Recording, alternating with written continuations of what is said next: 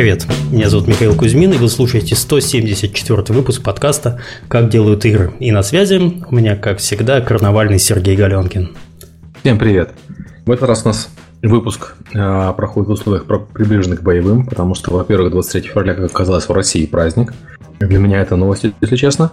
А Мы бездельничаем. Да, и опять нет повода не побездельничать. А во-вторых, нахожусь в Венеции, и здесь интернет очень плохой и, и древний, 12 века, вот, очень дорогой, и пользовался еще, собственно, сам э, Марко э, Пола.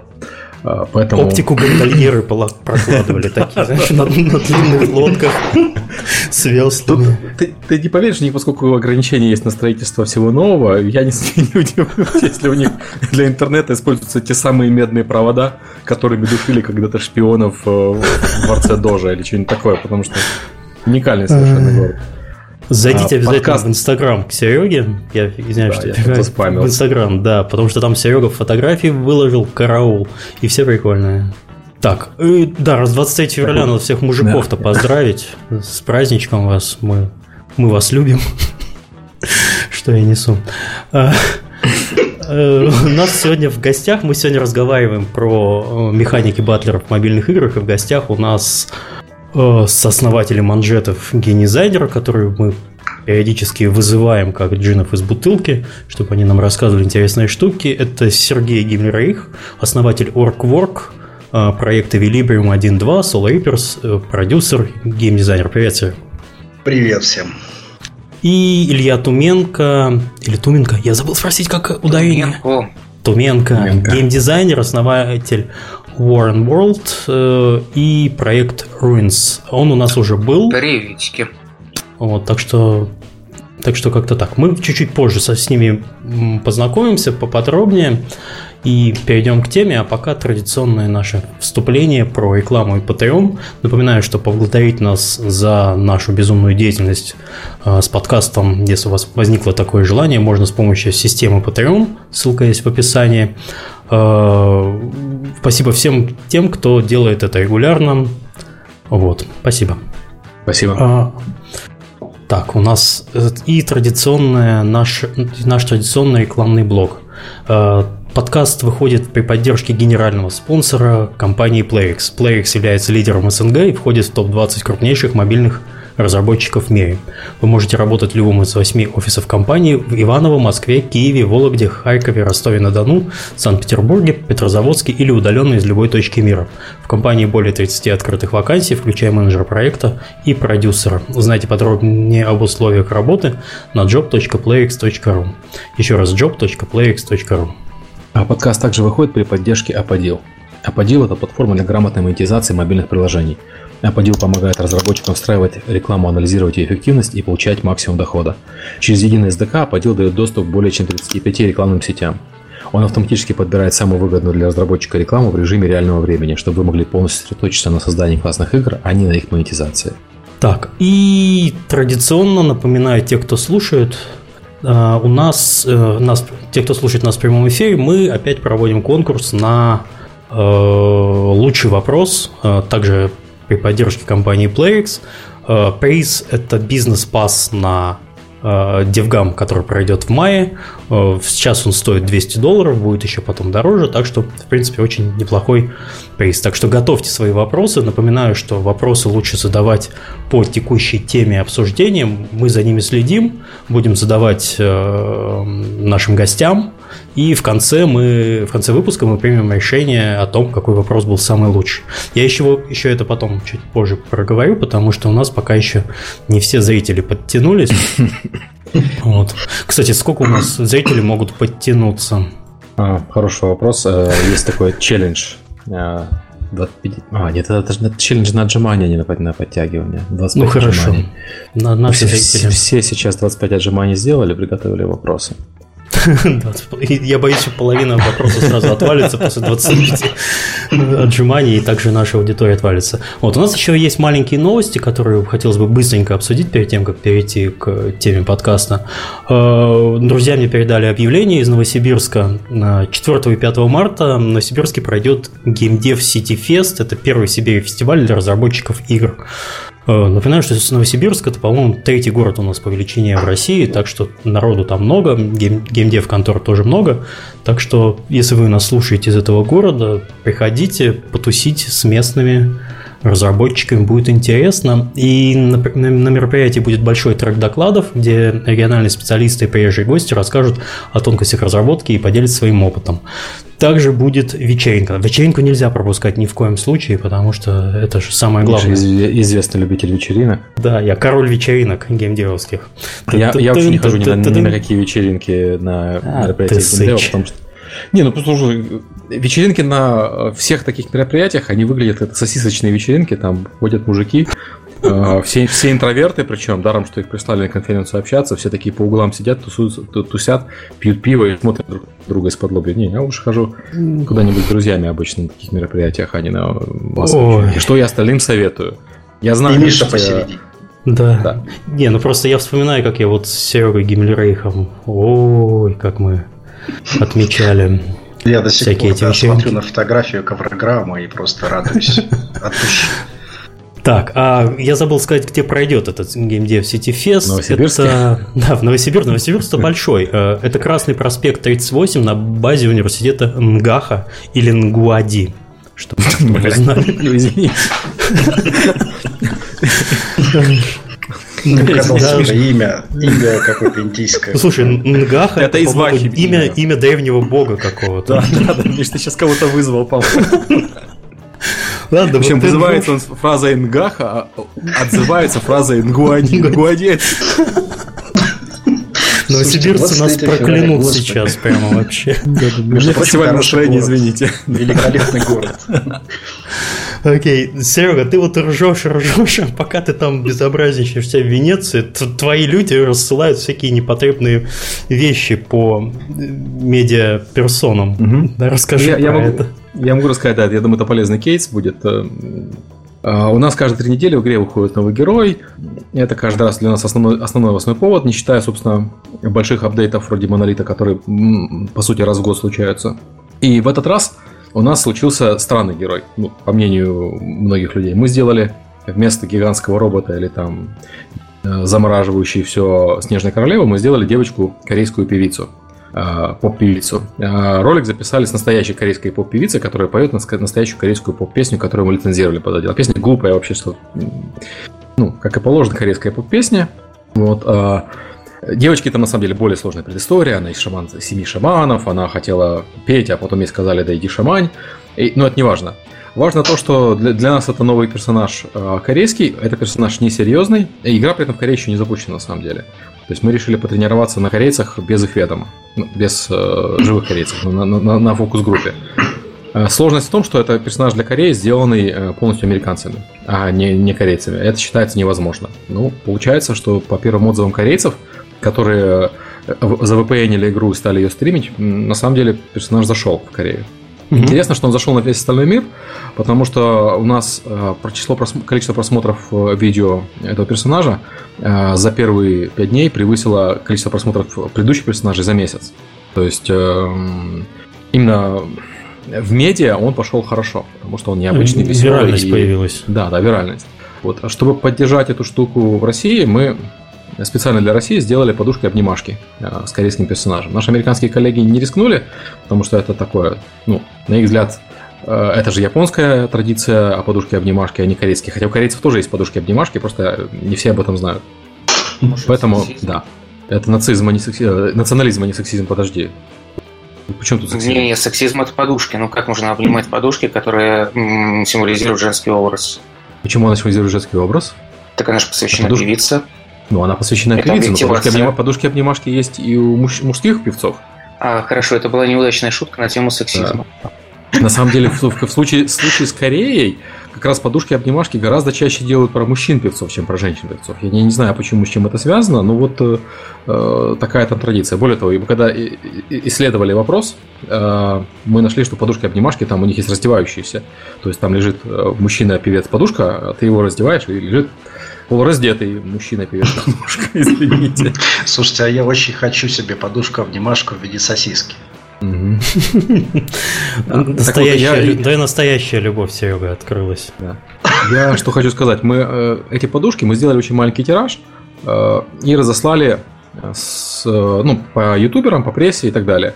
У нас отклик какой-то невероятный. Во-первых, почти все, кому мы разослали, ну, вернее, все, кому мы разослали, запустили в Инстаграм, это понятно, и, и неоднократно. Многие застримили игру, э, ради этой подушки, э, ради того, чтобы мы разослали по две подушки некоторым людям, чтобы они могли разыграть одну подушку, или даже две, если им не жалко, э, среди своих читателей. Многие застримили специально ради этого.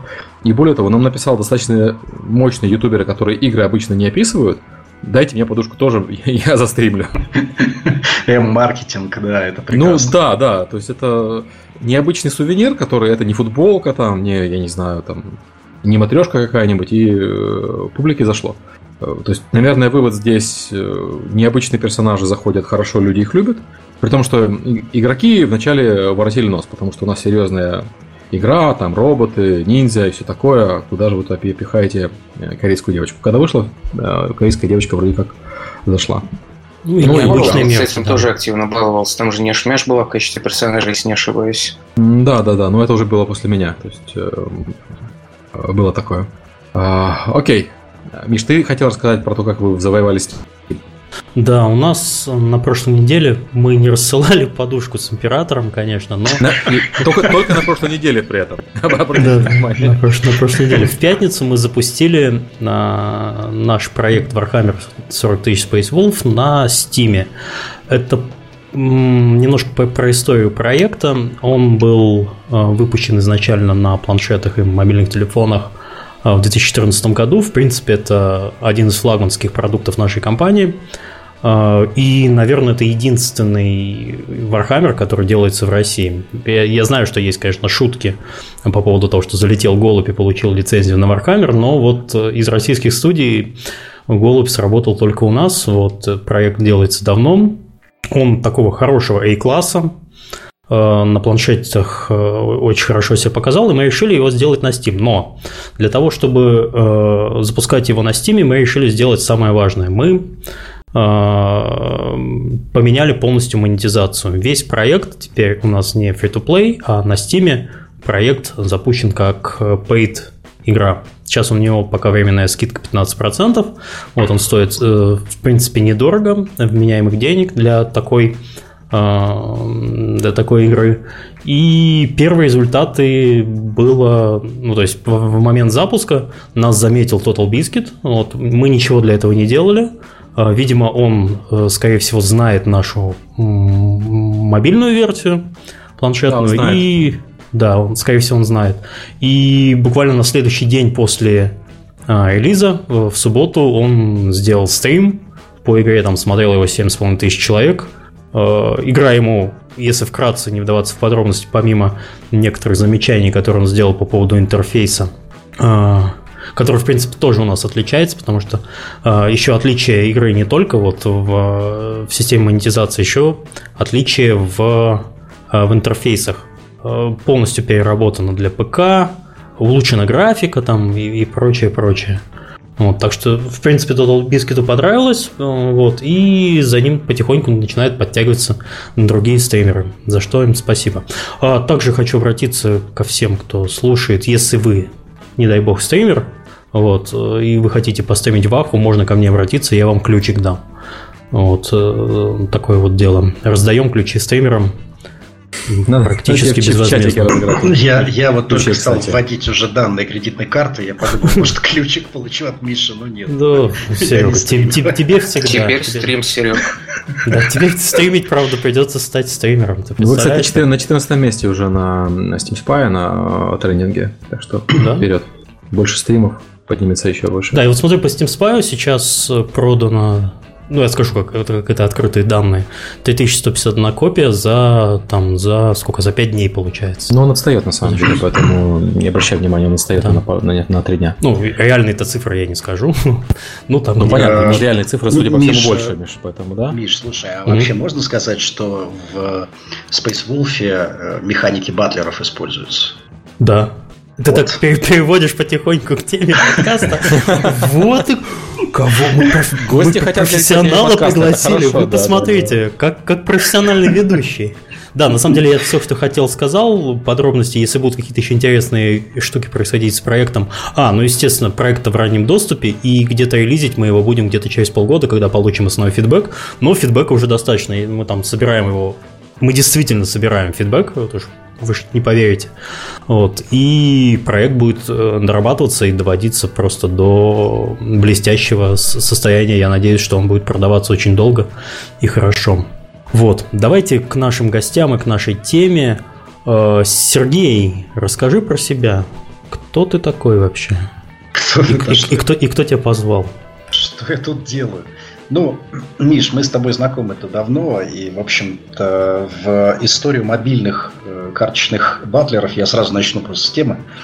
Э, я пришел примерно одновременно со знакомством с тобой. По-моему, это было на гейм-гараже или где-то так. Да. Вот, ну, в этой да. истории. Вообще, э, я не буду далеко заглядывать, потому что у меня э, опыт в игровой индустрии уже зашкалил 15-17, ну, наверное, да, лет, лет 16 точно я уже в этой индустрии ковыряюсь, копаюсь. Вот. И поэтому я сразу буду рассказывать про историю, связанную с батлерами. Она довольно забавно и интересна. Э, я работал в компании iFree, небезызвестной тебе, Миш, и я думаю, да. многие знают про эту компанию. Э, и там как раз создавался тогда игровой отдел, тогда еще вообще э, компания занималась немножко другими историями, и было принято решение сделать что-нибудь с играми. Вот. И я хорошо помню, нас собрал тогда Кирилл Петров и говорит, надо придумать какие-нибудь интересные идеи игровые, предложить их, там, может быть, мы что-нибудь выберем и выпустим. Вот. И тогда все бегали значит, по офису с э, выпученными глазами, тыкались, так сказать, в стор, искали какие-нибудь примеры, что можно сделать такого интересного. Вот. И я помню, ко мне подбежал тогда человек, говорит, слушайте, в американском сторе э, Гроссинг порвала какая-то совершенно безумная игра, я ее запустил, не понял, что там происходит, в общем, но рвет сторы страшно. Я посмотрел, значит, Rage of Богомут называлась игрушка тогда. Угу. Вот. Один и... из самых первых известных мобильных батлеров. Да, я застал время, когда все делали свой Богомут. Да. И вот первое, первое, что у меня произошло, это просто взрыв мозга и отвращение, потому что я реально, я не так и не смог срастись с этой игрой. Я ее поставил и э, удивился, как вообще это могло хоть что-то заработать. Потому что... Обнимемся. Что? Обнимемся, говорю, у меня такая же реакция была на первые батлеры, когда начал над ними работать. Это, в общем, вся моя любовь к батлерам началась с ненавистью. Ну, вы знаете, от, от любви до ненависти один шаг, и обратно наверняка тоже. Вот.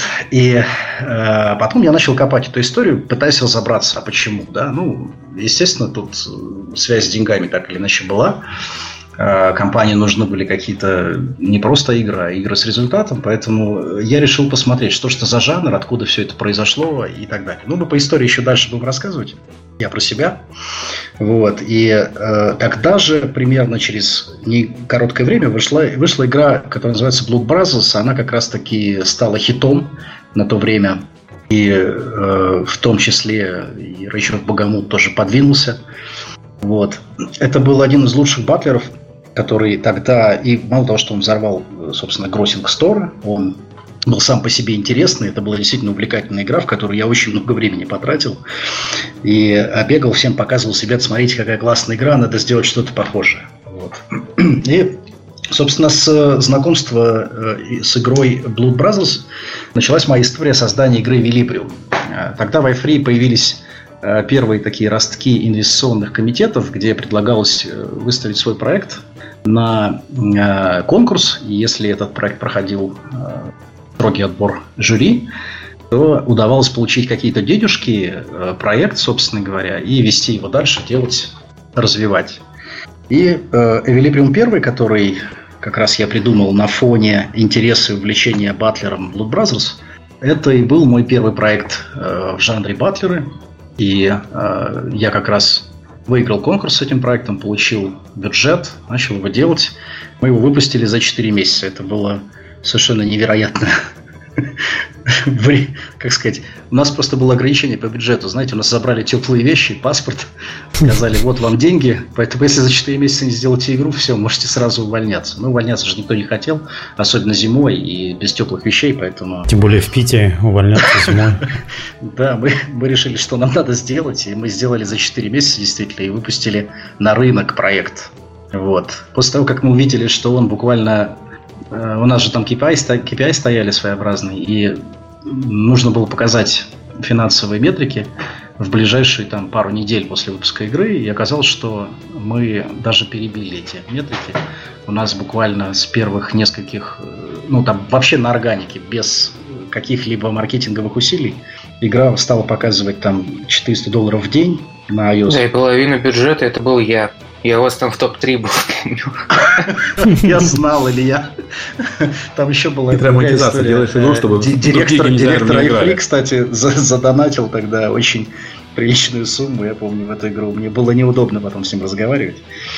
Вот. Но денег обратно не просил, значит, понравилось. Вот.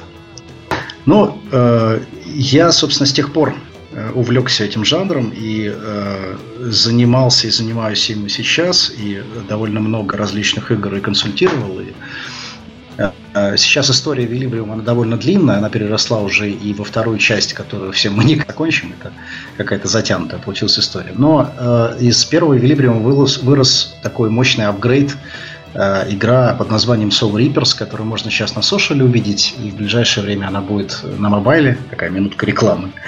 Вот, так что я продолжаю работать в этом жанре, мне нравится, мне интересно. И, ну, как видите, развитие жанра, сколько раз говорили, что карточные игры умрут, да, на мобайле. Я слышал это каждый год. И из года в год карточных игр становилось больше. Я уже сам себе сейчас говорю, господи, ну сколько можно игр карточных? Но это, все мобильные сторы забиты карточными играми, это правда. Этот жанр действительно стал одним из самых популярных и массовых, на мой взгляд. Знаешь, что, кстати, при этом э, интересно, что до выхода карточных игр многие люди считали, что мобильные игры, собственно, заканчиваются на фермах, на боевых фермах, и все, больше ничего в жанре не, в индустрии не будет. На, на полном серьезе я, я много раз такое слышал. Что да, вообще про- прогнозы по, по мобильному рынку, они всегда очень увлекательные, напоминают чем-то чтение фантастики. Да. Угу. А, ну, что еще я могу о себе сказать? Наверное, вот с первой части Вилиприума началось мое знакомство, в том числе и с Ильей. Он как раз не зря сказал, что он потратил приличное количество времени, играя в мою игру. Мне безумно стыдно, потому что там было много ошибок. И да, там просто шутка была. У вас игра просто была вся дырявая, насквозь поломанная. Но, кстати, так и надо. Вы ее за 4 месяца сделали. Это фантастика. У нас э, просто Ты ему проект... так при встрече и сказал, да? Конечно. А так и было. Мы встретились, по-моему, на Девгаме или я с тобой, да? Мы встретились как раз ровно по этому поводу, а я с Сергеем да. хотел познакомиться давно, потому что когда он выпустил свой Вилибриум, у нас примерно в то же время в продакшене находилась игра, тоже Батлер. Причем мы его начинали под таким соусом, что вот появился новый жанр, сейчас пока выстрелил только в Японии, это все там аналитики под большим секретом нарыли, там еще никто этого не знает, еще никто не просек. А сидим спокойно пилим прототип четвертый месяц, ну ладно, может второй, не знаю. И тут выходит Эвилибриум сереговский, наш русский батлер и очень сильно похожий на то, что мы делаем. Мы, естественно, прям в осадок, вот, а Серега представляется сразу таким визионером. Я, я совершенно неожиданно да, выскочил в дамки благодаря этому проекту. Это было, конечно, смешно, да. И вот на встрече на Девгаме действительно Илья подходит ко мне и говорит, Серега, ну вообще не, не глаза. Для, для начала, Серег, я тебе билет купил. Слушай, это ты мне купил билет? Да, да, да. Простите, я просто я, я часто забываю. Я не помню, там в чем история. Ты, по-моему, в Facebook написал, что без билета остался у кого есть лишний, а у меня то ли лишний был, то ли еще что-то, не помню. А, это ты просто то сделал ты так хотел лишний. увидеть Серег. Ну да, да. Чтобы унизить. Конечно. Это самый лучший билет. Дырявая ваша игра. Первая же фраза. Здравствуйте, ваша игра говно. Примерно так. В моем стиле. Класс. Ну, давай, Илья, раз мы Не, на самом деле мне было интересно, в принципе, историю как раз послушать, каким образом все это начиналось, там, откуда Серега эту тему просек. Вот, ну, историю вы уже услышали, правда, как-то в изложении мне она звучала несколько более героически, но оставим это. Я, я уже старый для героических историй, Илья. Ну, как сказать, э, ты уже старый для того, чтобы помнить каждую версию истории, которую всем рассказываешь. Ну, я, Но тогда ты явно хотел меня восхитить, да. Ну, слушай, ты же с такими горящими глазами ко мне подошел. Я подумал, я не могу не ответить своим фанатам э, героической истории. Однозначно, да. Ладно, пока мы не перешли чуть дальше, вот у нас немножко зрителей подтянулось, а также пришла Лерика Малаева, привет. Э, мы с Лериком мы тут делаем несанкционированную раздачу бизнес-пассов на DevGam, так что не обессудь. От тебя, Лера, прости. Нет. На самом, деле, на самом деле от Playrix спасибо да. большое, наш генеральный спонсор, который и в прошлый раз так предоставлял э, такой билет и в этот раз. Вот, у нас есть, да, у нас есть бизнес-пас на DevGam, который пройдет в мае. Вот. Эм, напоминаю, что чтобы его получить, сегодня вы должны задать интересный вопрос э, ведущим или э, нашим гостям. Э, напоминаю, что вопросы лучше, конечно, задавать по текущей теме обсуждения, что вот если мы, например, обсуждаем э, механику батлеров, вот вы прямо сейчас пишете про механику батлеров, а не что сегодня ведущие ели на завтрак, это не сработает. Хотя вопрос, наверное, что ведущие ели на завтрак будет эм, лучшим. Вот. Э, ждем вопросов. В конце выпуска мы торжественно вручим одному из зрителей этот билетик. Все, продолжаем. И все замолчали. А, так, ну мы можем начать с определения батлера. Тут уже были вопросы, что такое батлер и, собственно, чем он отличается от РПГ. Лучший вопрос. Да. Джерар Батлер – это единственное, что я знаю. Вот. А тут на самом деле тонкий момент, потому что у батлеров как таковых определений нету. Есть а, термин карт-батлер – и звучит он всегда именно в такой связке, потому что других не карт-батлеров как бы не бывает. Но при этом слово «карта» оно в какой-то момент со временем отсеклось, осталось только слово «батлер», и сейчас обычно только так и говорят. Но при этом... А... Я хочу еще дополнить здесь, что э, карточный отвалилось в том числе с маркетинговой позиции, потому что когда на рынке стало появляться очень много карточных батлеров, они стали медленно, но верно мимикрировать под РПГ. Наверняка вы обратили внимание, даже тот же Blood Brothers, он всячески открещивался от карт через какое-то время и писал э, Blood Brothers RPG. Да-да-да, тонкость-то в чем? То есть там, с одной стороны, элементы карточных игр, там, ККИ, там, коллекционных карточных игр подразумевается по механике, и, пожалуй, это такое единственное серьезное такое основание, на котором батлеры стоят. Но при этом карточные игры считаются сами по себе жанром достаточно нишевым, который людей в основном отталкивают и пугают, кроме поклонников, которые уже знают, что это хорошо и вкусно. Вот, поэтому батлеры, да, они начинают в разные стороны развиваться, и главное, даже если это совершенно классический батлер с совершенно классическими механиками, он будет делать все, чтобы показать, что он не батлер. Это, так вы уже, вы уже начинаете немножко загоняться. Все-таки про механику расскажите основную, потому что вот, пока еще не дали определение. Да, да, да. Основное, что есть в Батлере, это, собственно, а, игра с элементами коллекционной карточной игры, с элементами ККИ, в которой а, мета-геймплей преобладает над кор-геймплеем, в которой основа заключается в том, что ты что-то развиваешь, вкладываешься, фьюзишь и волвишь, а бой, как правило, состоит из просто калькулятора с автоматическим подсчетами характеристик. Или каким-то таким какой-то замены условной из серии, там, как в Puzzle and Dragons Match 3, а, делает вид, что она представляет собой кор-механику, хотя там все равно все решают цифры. Ну, все, да, а теперь сути, на русский сути, переведи, пожалуйста. А какое слово было непонятно? Нет, я просто... Давайте конкретный пример. Что игрок делает э, в батле обычно? Игрок он собирает... Он собирает массу э, Донатит, Миш, донатит. Конечно, конечно. Нет, это скорее как следствие. Вот, но на самом деле, он серьезно собирает, грубо говоря, колоду. Серьезно говоря, игрок собирает улучшает. кучу сущностей. Вот от колод сразу надо отказываться, так же, как, собственно, все батлеры, они уходят от того, что они карт-батлеры, так сразу и от колоды они тоже уходят. У них теперь вместо руки отряды, вместо колоды там герои там, и так далее. А, так вот, игрок имеет какие-то сущности. Этих сущностей mm-hmm. должно быть много.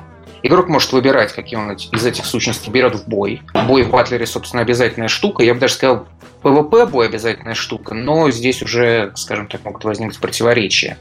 И эти сущности игрок развивает каким-то образом, ну там прокачивает, э, сочетает с другими, распыляет для того, чтобы собрать из одних другие, э, добывает через гачи сундуки, ну в общем, короче, разным способом добывает, прокачивает и соревнуется в бое калькуляторе с другими сущностями других игроков. Собственно, это и есть практически все определение батлера. А бой-калькулятор это просто автобой по-русски. Такой. Ну, да, чаще всего нет. либо он притворяется скилловым боем, да, либо... А, это в какой-то момент можно что-то повлиять. Э, да, но это скорее иллюзия влияния, хотя на самом деле сейчас как раз вот батлеры потихоньку начинают склоняться в сторону более скилловых игр, но это и естественно, потому что батлеров на рынке было очень много, уже просто автоматическая боевка игроков не устраивает, поэтому идет просто трансформация такая, да, из угу. э, таких традиционных э, батлеров, где бой был очень рудиментарный и практически не зависело ничего от игрока, к более скилловому бою. И даже мета в данном случае начинает упрощаться. То есть, по сути, батлеры действительно конвертируются в такие, в групповые РПГ, где там у тебя есть отряд э, героев, которых ты прокачиваешь в мете, и потом ты этими героями бьешься в бою и используешь их какие-то обилки. Так что... По-моему, это партийная РПГ называется. Да, это, да, да, да, действительно, партийная РПГ, да. Да, mm-hmm. но при этом, то есть как любой жанр при развитии, он начинает размываться, и какие-то вещи, которые mm-hmm. были признаками, но не обязательными, они начинают отваливаться, изменяться чем-то другим, поэтому и батлеры сейчас появляются такие, как, которые непонятно, батлер это или не батлер. Вот по поводу Clash Royale было очень много споров, это такой вот классический пример, можно сказать, там, батлер это или нет. Но вот мы как-то перед этим с Сергеем обсудили, пришли к мнению, что это игра как бы с элементами батлера в метагеймплее, и в кор геймплей это, конечно, не батлер никакой, там слишком много скиллбейса, да. Ну вот э, как раз мы потихоньку подводим к тому, что батлеры, несмотря на то, что они действительно уже уходят, как жанр, э, они уже действительно размылись, и вообще говоря, это трудно уже сейчас назвать жанром, но механики батлеров используются практически, в, мне кажется, в 90% мобильных игр, э, которые так или иначе про бой, вот. И поэтому мы их замечаем там и в том же Хардстоуне, и в Clash Royale, и вообще во многих играх. И в стратегиях сейчас есть, и, и даже, даже в каких-то гоночных играх. Вот тут был вопрос от Кости. Это, кстати, победитель нашего предыдущего конкурса. Костя, прекрати задавать хорошие вопросы, потому что тебе мы второй пас не дадим. На самом деле дадим, если, если будешь так же продолжать. Бывают ли батлеры без карт? Бывают батлеры, но... Ну, где что-то заменяет карты, но это все равно да. многообразные сущности, да. которые можно прокачивать, которые разнообразные параметры содержат, которые между собой комбинируются и так далее. Что ты называешь понимаешь... не, не значит, что да, это пожалуйста, тот же да, да. Hearthstone, ой, господи, Hearthstone, этот uh, Heroes Charge, это же игра, в которой просто герои, э, это, это замена картам, да? То есть вот тут есть, есть какой-то герой, да, которого ты прокачиваешь, ты вкладываешь в него какие-то там предметы, э, ну, эквипа, и это уже такая действительно мимикрия под э, партийный РПГ. То есть там человеку, который не следующий, показав эту игру, он может подумать, что да, это такая РПГ своеобразная, JRPG. Бывает, кстати, наоборот, когда бывают карточные игры, но не батлеры. Это, кстати, ты можешь рассказать анекдот тему. Да, я тут вспомнил анекдот замечательный, который часто привожу, когда у меня спрашивают, чем отличается батлер от э, традиционной классической карточной игры. Вот, и можно попросить э, детей, э, которым меньше 18 лет, э, закрыть уши. Так вот, анекдот такой. Если короткий секс, но долгая прелюдия, это батлер. Если долгий секс с извращениями без прелюдии, то это классическая ККИ. Вот, мне кажется, самое верное объяснение, что это такое. Ну, говоря про классическое ККИ, это речь идет про игры, в которых все-таки skill-based бой, и в котором большую часть времени игрок проводит как раз-таки э, в бою, и, э, комбинируя различные тактики, в частности, тот же Hearthstone, э, тот же Magic the Gathering, который сейчас компьютеризировался уже довольно серьезно. Там э, было довольно много игр подобного плана. Ну, это все как раз игры больше к такому классическому жанру в стиле, как, как их называют мотыка, да, в стиле МТГ. Поскольку карточки там не прокачиваются, это все-таки не батлер. Да, это все-таки там мета практически нету никакой. Да, там метагейм mm-hmm. единственное состоит из декбилдинга, который является частью батлеровой механики, но это, скажем, вообще э, механика всех карточных игр, мне кажется. Билдинг, я не знаю игр, в которых не было бы этого.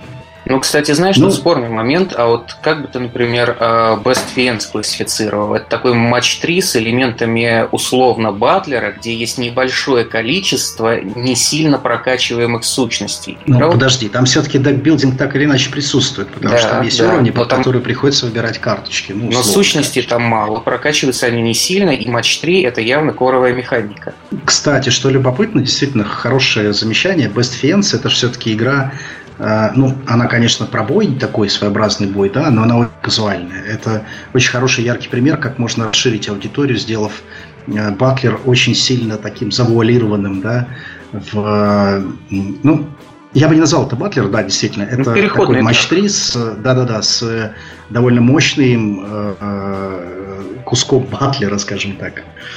Вот, кстати, спрашивают, бывают ли батлеры без доната, и хотя вопрос такой немного юмористический, но он очень интересный, потому что многие батлерские механики в пейд-играх тоже вполне себе применимы, даже гачи. Ну, например. А, пример игры или пример механики? Ну, пример игры, наверное. А, ну, пу -пу -пу -пу -пу. Так, я сходу-то даже не придумаю, но Суть в том, что механики строить можно. Я могу как бы рассказать о проектах, где мы сейчас это применяем, в частности, там, для paid игры, но это пока, хотя ну, пока, Слушайте, наверное, подождите, а, собственно говоря, исторически вспоминая Покемон, он же был paid игрой, но в нем уже была гача, в нем были батлеровые механики. Да, слушай, как я не вспомнил, это точно. Покемон это вообще самый классический батлер такой. Это как ну, раз то, классический. Чего, ну, это то, с чего началось компьютерное вот это шествие батлер. Да, да, да, да. Там из батлер механик практически все присутствуют. Ну да, эволюция, фьюжн, да-да-да. И, э, собственно говоря, Покемон яркий пример вот игры, в которой, э, которая была когда-то без доната, она стала потом уже free-to-play. Но изначально это была paid игра, и в ней действительно присутствуют э, все э, все элементы батлера. Вот, кстати, пока мы далеко от э, определения не ушли про Evolution, Fuse, можете рассказать про вот эти основные элементы?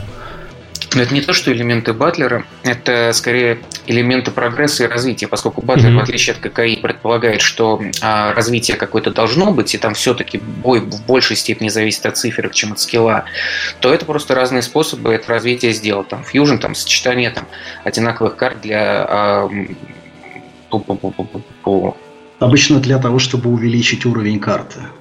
А, Тут знаешь как, смотри, с Evolve их очень сложно разделить, потому что, по сути, мы в том и в другом случае имеем переход на какой-то качественный новый уровень, просто в одном случае мы говорим о сочетании, в другом случае мы говорим о результате. Ну, ну то есть они, не совсем, могут... там все-таки есть э, нюансы. В частности, Fusion чаще всего использовался по истории, если вспоминать в батлерах, для того, чтобы увеличить э, количество опыта, скажем так, текущей карты и левела.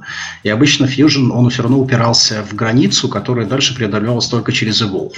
Вот я и говорю, то есть это... А Evolve это был прогресс, качественный переход, это что-то вроде повышения тира карты, да, то есть у тебя карта была там первого тира, после эволюции она становилась там более, э, ну, переходила в некоторый следующий тир, по Blood Brothers как раз это было очень хорошо и ярко видно.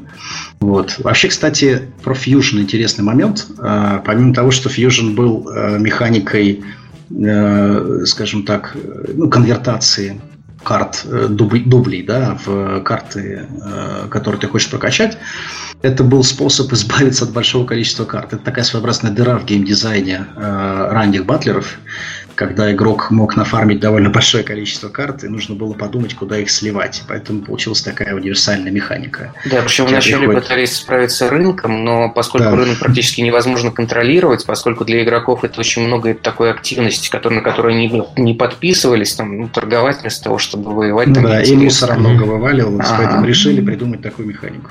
Баланс практически невозможно пройти, опять же. вот, а... В чате продолжает спрашивать, что такое батлер.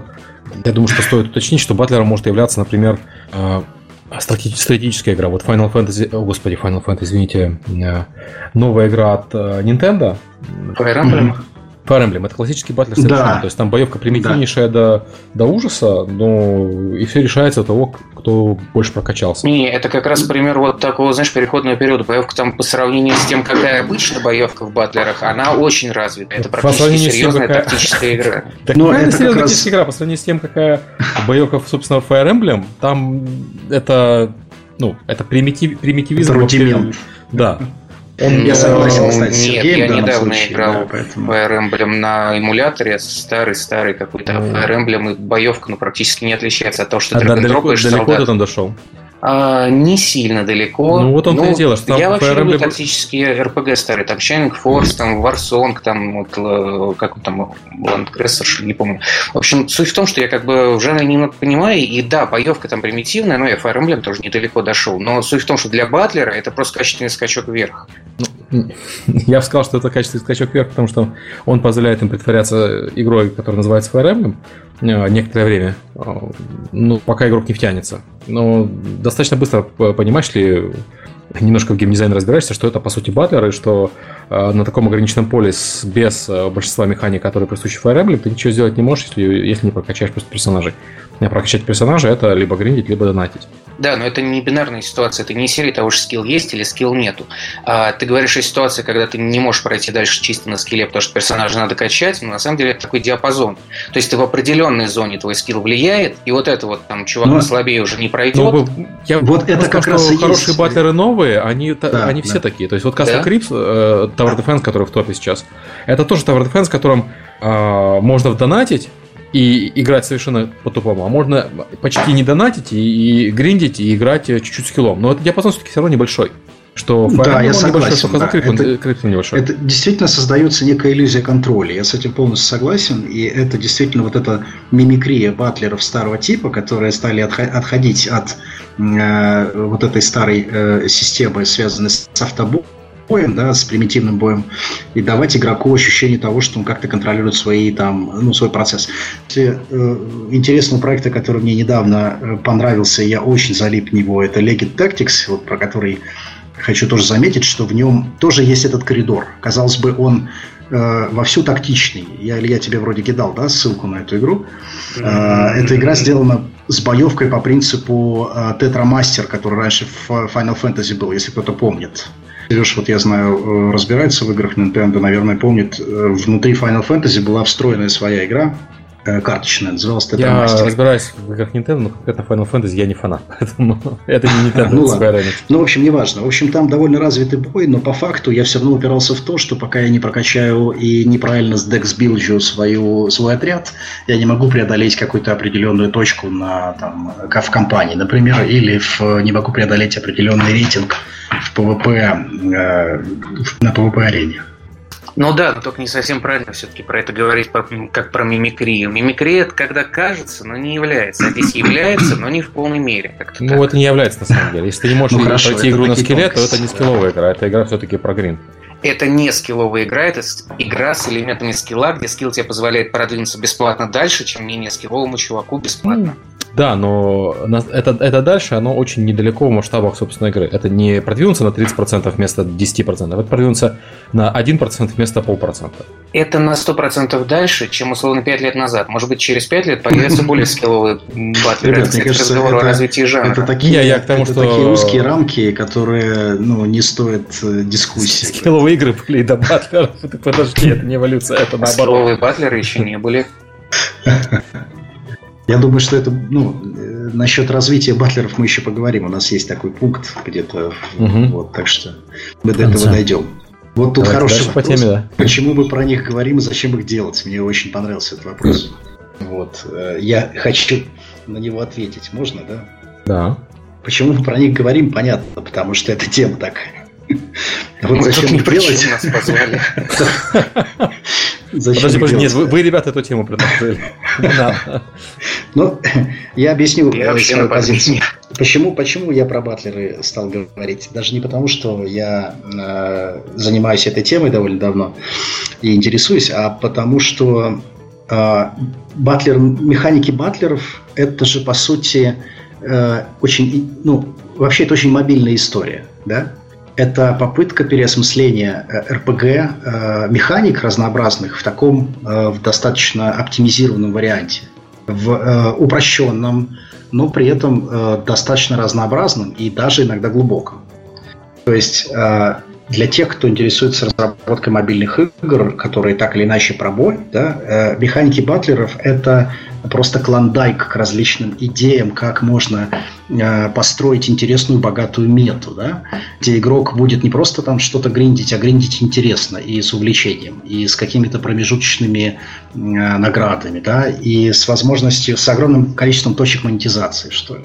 Поэтому вот про батлеры говорить э, стоит. Батлеры являются таким э, действительно огромным таким мешком ящиком Пандоры, откуда возникло огромное количество механик, которые сейчас в играх используются очень активно. Как я говорил, э, батлеры просто это такой паразитирующий элемент, который проник буквально во все игры. Вот тот же Best Fiends яркий пример того, как в казуальные игры проникли батлеровые механики. Тут, кстати, есть вопрос, который хорошо дополнит твою тему. А вот тут люди спрашивают, там, насколько в батлерах велик упор вертикальный грим. То есть, насколько надо прокачивать карты, а не подбирать их под какой-то конкретный бой стиль там камень, ножницы, бумага. А, так вот, в каждом батлере а, есть такое распространенное заблуждение, что в батлерах нет скилла. Но даже в батлерах с автобоем, с полным автобоем, который даже ни под что не мимикрирует, скилл есть, и он заключается в декбилдинге. Декбилдинг – это как раз вот подбор под конкретный бой твоей колоды. Ну или там, что у тебя эту колоду заменяет. Вот, собственно, их поэтому-то отчасти интересно делать, потому что Батлер это такой эм, чуть ли не единственный из зарабатывающих жанров, который при этом хардкорный и интересный в продакшене. Потому что продумывать вот эту вот комбинаторику, там, синергию, там, как, какие юниты друг друга дополняют, какие каких контрят, там, это очень интересная тема. Ну, там еще есть такое понятие, как тир, которое не совсем является увеличением силы как таковой а еще является неким геймченджером, который э, вынуждает игрока менять э, поведение э, в бою с э, новым тиром противника, да? Понимаешь, это о чем я говорю? скрытый paywall скорее. Ну, это я бы не, не сказал. Ну, да, это действительно частично скрытый paywall, но это как раз э, ответ в том числе на вопрос, что там не просто горизонтальная прокачка, что все равно декбилдингом придется заниматься на разных этапах развития в игре. Ну да, причем на этом очень Heroes Charge хорошо построен. Там это игра, mm-hmm. которая базируется на практически полном автобое. Там ты можешь тыкать несколько кнопочек, и это ни на что не влияет. А, но при этом там есть а, где-то порядка, наверное, под десяток различных режимов, может быть, даже больше, уже, не знаю, давно в него не играл, и каждый режим, он подстроен а, под свой принцип набора отряда. То есть там мало того, что ты набираешь под него отряд, так там еще разный принцип в это дело вкладывается.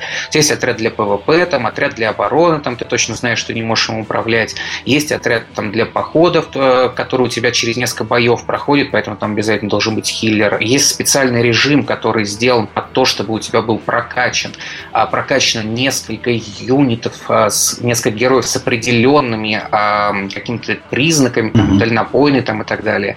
То есть вот это вот а, такой пример, когда из декбилдинга выдавливают практически все соки. Ну да, кстати, вот Heroes Charge был ярким примером того, как создать практически на одной механике огромное количество разнообразных активностей. Это было тогда, в то время это было действительно открытием. Вот 14 год был, по-моему. Да я бы сказал, что даже сейчас. То есть, в принципе, а, мало сейчас достаточно батлеров развивается в сторону меты. Сейчас в основном идет сочетание с э, разным core геймплеем. То есть, ну, мы берем там более-менее классические, классические элементы батлера, которые известно, что хорошо зарабатывают, а насаживаем на них наш новый аддиктивный прикольный core геймплей и выпускаем это на рынок. А вот именно в плане развития мета-геймплея, создания каких-то новых там мета-режимов на практически полном автобое, я давно ничего не видел. Ну да, в основном клоны, конечно, это правда. С другой стороны, вот видишь, э, Supercell показал, что можно взять несколько механик э, ограниченных количества и все равно зарабатывать много, да, не расширяя при этом э, количество активности. Ну, Supercell мог показать что угодно и при этом зарабатывать много. Другой вопрос. И Clash Royale не так уж и много зарабатывает по меркам Supercell-то. Но вообще он хороший, потому что там core геймплей просто а, бриллиантовый. Его очень долго фильтровали, балансировали, плейтестили и так далее, и сделали его практически идеальное, что можно сделать из этого жанра. Вот, так, Серег, продолжи там про вопрос.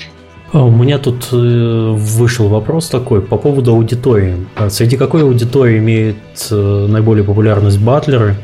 А, школьники, студенты, домохозяйки? А, есть да, какие-то предрасположенности деле, по географии? Да, я на самом деле соврал на тему того, что батлер интересно делать, потому что они сложные. Батлер интересно делать, потому что их делаешь для тех же, кем сам являешься. Вот. Аудитория у батлеров это М25+.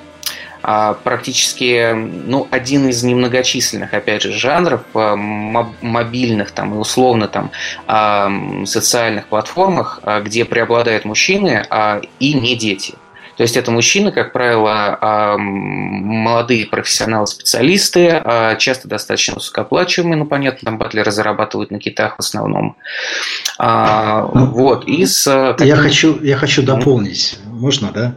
Э, любопытно, что э, мужчины там 30 плюс, под 40 даже, да, они очень часто являются китами в батлерах.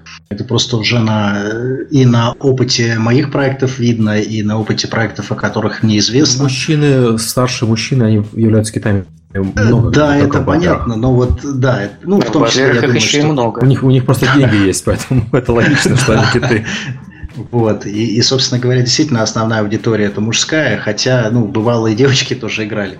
Вот в Best Fiends, наверное, это только, э, ну, некая отличительная черта, что там примерно наполовину было. Я как-то интересовался, и где-то эти данные смог достать. Там аудитория Слушай, была, по-моему, такая... примерно половина. В комментариях хороший вопрос от, от Тефнафта. Punch Club это батлер? Это же батлер на самом деле. Punch Club нет. То есть там нет, кстати, там нет fusion'а? Подожди, там, там боевка примитивная совершенно, там все прокачки, прокачки, прокачки. То есть это такая РПГ. Вот это, это хороший вопрос в другом ключе. Вот Mm. там есть один герой, да? Mm-hmm. И ты э, прокачиваешь именно его одного героя, э, разные вот эти обилки. Ты ему набираешь скиллы, но там практически нету... Но скиллы ты эти получаешь по стандартной ветке развития. У тебя всегда есть понимание, какой скилл сильнее какого, там нету декбилдинга, нету подбора скилла под конкретных соперников, нету разнообразия сущностей, которые ты можешь сочетать, а, и при этом весь мета-геймплей базируется на тайкуне, а, ну и всяких менеджерах там экономических, а весь core-геймплей, ну, собственно говоря, базируется на том, что ты проходишь от соперника к сопернику и просто смотришь боевку. А, то есть нет, это, пожалуй, не батлер ни с какой стороны, но он был бы, возможно, батлером, если бы там было бы больше скиллов, и эти скиллы на что-то влияли бы. А если бы там была более глубокая прокачка в скиллы, можно было бы представить, что скиллы это у нас такие карты, и ты, соответственно, выбираешь из множества, вот. подбираешь под соперника. Но там этого Я нету. как раз, да, хотел сказать, что действительно есть батлеры, в которых э, кар- карты не являются сущностями, которые ты играешь, которыми ты играешь. Точнее, ты играешь ими, но косвенно. То есть они являются обилками героев. Э, я, к сожалению, подзабыл название. Очень хорошая игра была в которой был отряд, по-моему, из четырех э, героев, э, у которых обилки были как раз-таки картами. Вот это, в принципе, ну, тоже вид батлера. Он имеет право на жизнь, да, то есть карты ты прокачивал, эволвил, фьюзил, все как обычно. Только они являлись не э, бойцами на поле боя, они являлись опилками героев, которые бились на этом поле боя. Ну да, собственно, какая именно сущность не важна, и вполне себе легко Club превращался в батлер, если бы он сделал именно в геймплей на это упор. А даже если бы там сделали, не знаю, там ну, то есть это 30, не батлер, 30 но разных боев. РПГ с прокачкой. Ну, ну, менеджер экономический, это скорее, ну, по да, сути. Да. Ну да, я в, эту, в эту сторону действительно копал. Я, к сожалению, Punch Club очень мало поиграл, поэтому я не, не могу сказать точно. Угу. Вот, я там поиграл ровно до момента, пока не уперся в э, экономический барьер, где дальше играть невозможно. Вот это была одна из самых первых версий, где у ребят был совсем поломный баланс, но игрушка все равно прикольная. Давайте продолжим про то, что зачем мы вообще батлерами занимаемся, точнее вы. Ну, ну, батлеры делать, если коротко подытожить, эм, полезно, потому что у них до сих пор есть рынок, и интересно, потому что ты делаешь, по сути, для своей аудитории. Кстати, вопрос был, на него тоже можно в рамках этого ответить. А, имеет ли смысл сейчас делать батлеры, потому что App Store ими наводнен практически целиком? Да, имеет, потому что у батлеров нет прямой конкуренции друг с другом. Поскольку у тебя core-механика может быть практически какой угодно, то батлер батлеру рознь, и батлер с батлером не конкурирует. Условно, матч 3 батлер может конкурировать с матч 4 батлером, там, а Clash Royale, а клэшеподобный батлер может конкурировать с другим клэшеподобным батлером и так далее. Но при этом батлер само по себе слишком широкая, так, э, слишком широкая такая штука, и даже не жанр уже скорее, а такой как бы признак жанра, тег жанра. Вот, ну, поэтому все имеет, конечно... racing, это же батлер на машинках, например. Да, вот это вот уже да. Да, да. ну да, да, в принципе, можно так сказать вполне. И понятно, что а, Blood Brothers не Я хотел, да, я хотел сказать еще, что часто бывает даже, что те же самые мужчины, э, целевая аудитория играет в том числе и в несколько батлеров. То есть я вот лично, например, играю как минимум в две или три игры близкого жанра, потому что мне нравится. Даже не только потому, что я изучаю их, но потому что мне нравится. Вот. А еще любопытно, что, ну, как любопытно, с точки зрения профессиональной, очень интересно делать балансировку батлера, потому что ты э, должен сбалансировать довольно большое количество сущностей, и это действительно очень такая нетривиальная задача, да. Велиприум первый я вообще балансировал буквально на пальцах, как говорится. Это был такой мой первый опыт, когда мне нужно было сравнить большое количество сущностей, сделать так, чтобы э, ну, они как-то друг с другом были э, равноценно сравнимы, да, там в пределах хотя бы тира. Я тогда для себя изобрел понятие тира, я даже знать не знал об этом ничего. Вот. Я тогда впервые построил нормальную такую э, батлерную балансировочную таблицу, научился наконец-то объединять э, все э, свойства, характеристики карты в один параметр и сравнивать по этому параметру. Это как раз такие основы э, баланса, которые до этого, в общем-то, э, ну, мне особо известны не были, поэтому я на этом научился. А в подробностях много, об этом вы можете почитать Плюс... на сайте Манжета ДД в разделе или, Да, и, или по послушать, я не знаю, есть ли видеозапись э, лекции, которую я читал по балансу в ВШБИ, там есть кое-что об этом. А, еще любопытно, что Э, очень интересный опыт был создания автобоев. Э, Батлер действительно сбалансировать сложно вот по какой причине. Там есть карточки, которые друг с другом синергируют, и э, у которых разные обилки, которые очень трудно друг с другом сравнивать, да, и трудно привести к некому общему знаменателю. В этом случае единственный помощник в плане, как сбалансировать эти карты, это сделать скрипт, который запускает там 100 тысяч боев, и показывает тебе э, аномальные какие-то явления, да, по которым ты уже сам вручную проверяешь и принимаешь решение, что здесь не так, и пытаешься... Вот, кстати, ошибку сделал Серег, я позволю себе встрять. А вообще, чего не надо делать, так это не надо балансировать в батлерах синергию. Синергия – это как раз skill-based элемент на тегбилдинге. То есть, если человек нашел какое-то выгодное сочетание там, двух каких-то юнитов, при которых они становятся там, на 150% эффективнее, это его скилл, это нормально. Если этих сочетаний это... в игре мало, и Стоп, они становятся Илья, Это хорошо в том случае, ага. это хорошо в том случае, если это труднодостижимая штука, да? А когда а это вещь, которую может любой игрок, э, ну, скажем так... Если это э, распространенная штука, если да. таких сочетаний много, и они не слишком сильно пиковые, а вот, тогда вот да. Это, да, и это, это как раз важно, чтобы не было э, вещей, которые ломают э, геймплей, а, а ломают геймплей в том числе какие-то уберные комбинации. Да, но и при этом батлер не быть... должен быть сбалансирован как ровное поле. Нет, То есть это я согласен. Такая... Это, я, я говорил в том числе и на лекции, что гомогенный баланс это плохо. Но в данном случае я рассказываю просто про методику. Автобои это очень хорошая методика отследить, в каком месте у тебя есть аномальные выбросы. Как раз вот эти убер-комбинации, которые могут стать э, ну, э, таким как бы убийцей, что ли, твоей игры. Потому что если игроки просекут эту убер-комбинацию, они просекут, потому что они общаются друг с другом, да? Ну, сказать по-честному, пока просто... никто не слышит, э, такие вещи можно балансировать по-живому. То есть просто видеть по статистике уже на живом сервере, что у тебя а я тебе скажу комбинация так, что, побеждает, кстати, делать в той, же, в той же замечательной игре Urban Rivals, э, вебовская, правда, игра, но они выпускали вроде и мобайл. У нас, кстати, спрашивали про батлеры с реалистичным сеттингом. Извиняюсь, что да, у них как раз балансировка карт, э, которые игроки считали уберными, производилась посредством голосования. Очень хороший способ. Ну, аналитика, конечно, работу, лучше, но с другой стороны, когда... Работа геймдизайнера, да. Когда его Urban Rivals выходил, тогда про аналитику мало кто слышал, по-моему. Ну, да. Что там за вопрос был про реалистичный сеттинг? Да, я просто быстро упомянул, пока Turban Rivals ставил. Э, вот как слушай, раз Батлер с реалистичным сеттингом. Марвел же что-то выпускал, но это тоже такой псевдорей, это не реалистично. Тоже Супергеройский Marvel сеттинг. Ты имеешь в виду? Ну, супергерои. Да, да, да. Но, к сожалению, я я, я сейчас пытаюсь вспомнить что-то в реалистичном сеттинге и как-то не могу ничего такого привести. Кстати, ну, сама идея я... Баттера, наверное, к реалистичному сеттингу не очень подходит, потому что ты берешь двух, комбинируешь двух хватит, чтобы получился да, Петя, это опять, нелогично. А, опять же, все же думают, что если они будут делать реалистичный сеттинг, то с точки зрения маркетинга это провалится, очень трудно это как-то продвигать. У вот. нас, кстати, ну, не Это потому что аудитория мужчины, но на женскую аудиторию реалистичный сеттинг работает на самом деле лучше. У нас не пришедшим товарищем был долгий спор на тему того, можно ли на сеттинге вот, ну то есть на танчиках и всякой технике сделать интересный батлер. А я предлагал, а я предлагал. А прочим. есть ответ на самом деле. Но он под НДА, молчу. А, ответ нет насколько я знаю. Ну, я, Сергей может не комментировать. Я просто встрял бы. Вот. Там просто мой аргумент тогда заключался в том, что для батлера необходимая а, явно различающаяся сущность, которая легко друг от друга отстраивается для того, чтобы игрокам было понятно, что условно вот эта вот там сущность, она уникальна этим, а это уникальна этим, и это удобно делать на картах, на героях, на каких-то а, персонажах там и так далее. Но на технике это делать можно только если у тебя достаточно широкие рамки реализма. То есть, ну, у тебя не, не полный реализм, а у тебя так, можно сюда чуть-чуть фантастики, Сюда там какой-нибудь там танк с, там, я не знаю, гигантским там лазером и так далее, там элементы sci-fi и прочее вставить. А вот на реалистичных танках это сделать, ну как можно, но сложно. Ну, я бы сказал, что не на танках, а если сделать, например, типа Modern Warfare, да, там солдатики, танки, ракетницы, самолеты, то это вполне бы зашло, да. Да, это уже ближе к так можно.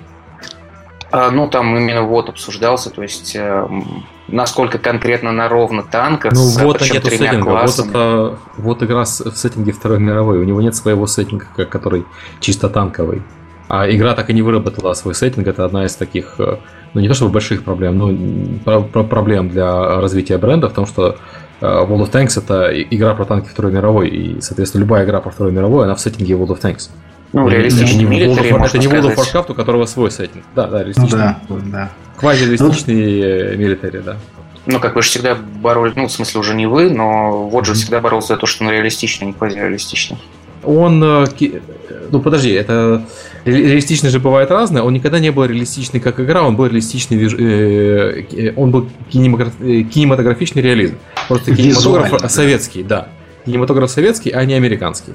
Соответственно, все такое тяжелое, у техники чувствуется вес э, и так далее, но при этом реализма в механике ни в коем случае нет, и э, попытки сделать игру с реалистичными, как когда-то были, э, они за ранних версий корабля, показали, что это не прикольно. То есть это, конечно, три задрота будут рады, но играть это совершенно неинтересно. Да, да, это да, реалистичная история, да. механика это как раз классика такая серии программист делает игру, в которой интересно играть ему и другим программистам, да. Да, ну давайте продолжим. Вот тут как раз э, тема про гачи механики я хочу э, поднять, потому что это одна из самых популярных, на мой взгляд, частей ну, механик, которые из батлеров перекочевали в большинство игр, которые мне известны. Скорее, скорее. Ну, э, да, если раньше, конечно, взять с ККИ, потому что эти карточки продавались сто лет назад пачками, это тоже было своеобразное гача. Но конкретно понятие гача, оно же пришло все-таки не из Европы, а из Японии, как известно. Эти гачи-автоматы, да, если помните, с яйцами, где ты бросаешь монетку и вытаскиваешь оттуда коллекционный предмет. Но я сейчас не об этом, я сейчас к тому, что Гачи-механика просто оказалась э, одной из самых э, востребованных, особенно с позиции монетизации, да, и э, трудно, трудно переоценить, потому что это действительно работающая вещь. У меня игра, тот же Вели мой, зарабатывал практически исключительно на гаче. Метагейм, конечно, подкреплял как-то это дело, но гачи было основным источником дохода игры. Гачи вот. это для и... понимания получения случайной награды вместо какой-то конкретной. Да, и, кстати... Я... Определение забыли. Да, действительно. Я хотел еще сказать, что... А, там, там дальше как раз будет про зарабатывание, как работает гача. Я думаю, мы об этом поговорим чуть позже, да. Но вот в целом эта механика э, претерпела довольно много интересных изменений, начиная от э, действительно просто рандома, когда э, люди верили в прекрасное, светлое и честное, вот, и заканчивая очень тонкими такими манипулятивными казиношными схемами, да, строго прощенными математически, для того, чтобы вытаскивать из несчастных игроков последние гроши, да. Ну, собственно, можно это затронуть. В принципе, мы же по темам идем не подряд. А есть да -да -да. там обычная классическая Ну гача, да, давайте тогда просто... переключимся, раз, может, на зарабатывание перешли. А, история у нас как-то получилась параллельно. Ну, в общем, а, про гачу, да. Собственно говоря, э, про ее трансформацию. Наверняка многие из вас слышали про японский скандал, после которого в Японии появился закон, который запрещает компугачи, да? Это вот, история... тонкий момент, на самом деле. Я немного встряну, потому что я эту историю однажды специально долго рыл по источникам, и как, как, как mm-hmm. оказалось, 90% источников написано не совсем правда. А так, если не против, я тогда на себя это возьму. Да, конечно, Илья. Да, компу гача – это такой подвид гачи, где ты вытаскиваешь не просто а, случайную сущность, а тебе эти сущности еще необходимо скомбинировать между собой, чтобы получить что-то ценное. То есть ты вытаскиваешь не ценность 1, ценность 2, ценность 3, а вытаскиваешь кусочек ценности 1, кусочек ценности 2, кусочек ценности 3 и получаешь что-то реально мощное и хорошее, только если ты собрал все. При этом в компу гачи, как правило, если тебе нужно собрать полную коллекцию элементов, то шансы на последний элемент всегда ниже, чем на предыдущий. Ты набираешь там 29 из 30, а на 30 у тебя там шанс 0,0000% в итоге.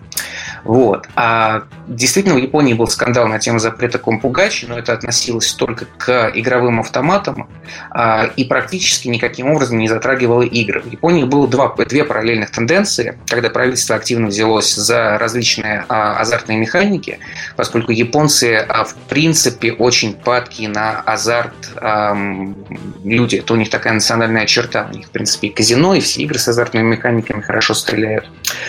Так вот, а, в играх компу гача сама по себе не запрещена, но параллельно было несколько скандалов, когда а, их министерство, контролирующее а, вот эту вот ситуацию, я сейчас название, к сожалению, не вспомню, заслуживало крупных издателей за механики не совсем честной выдачи призов в гаче.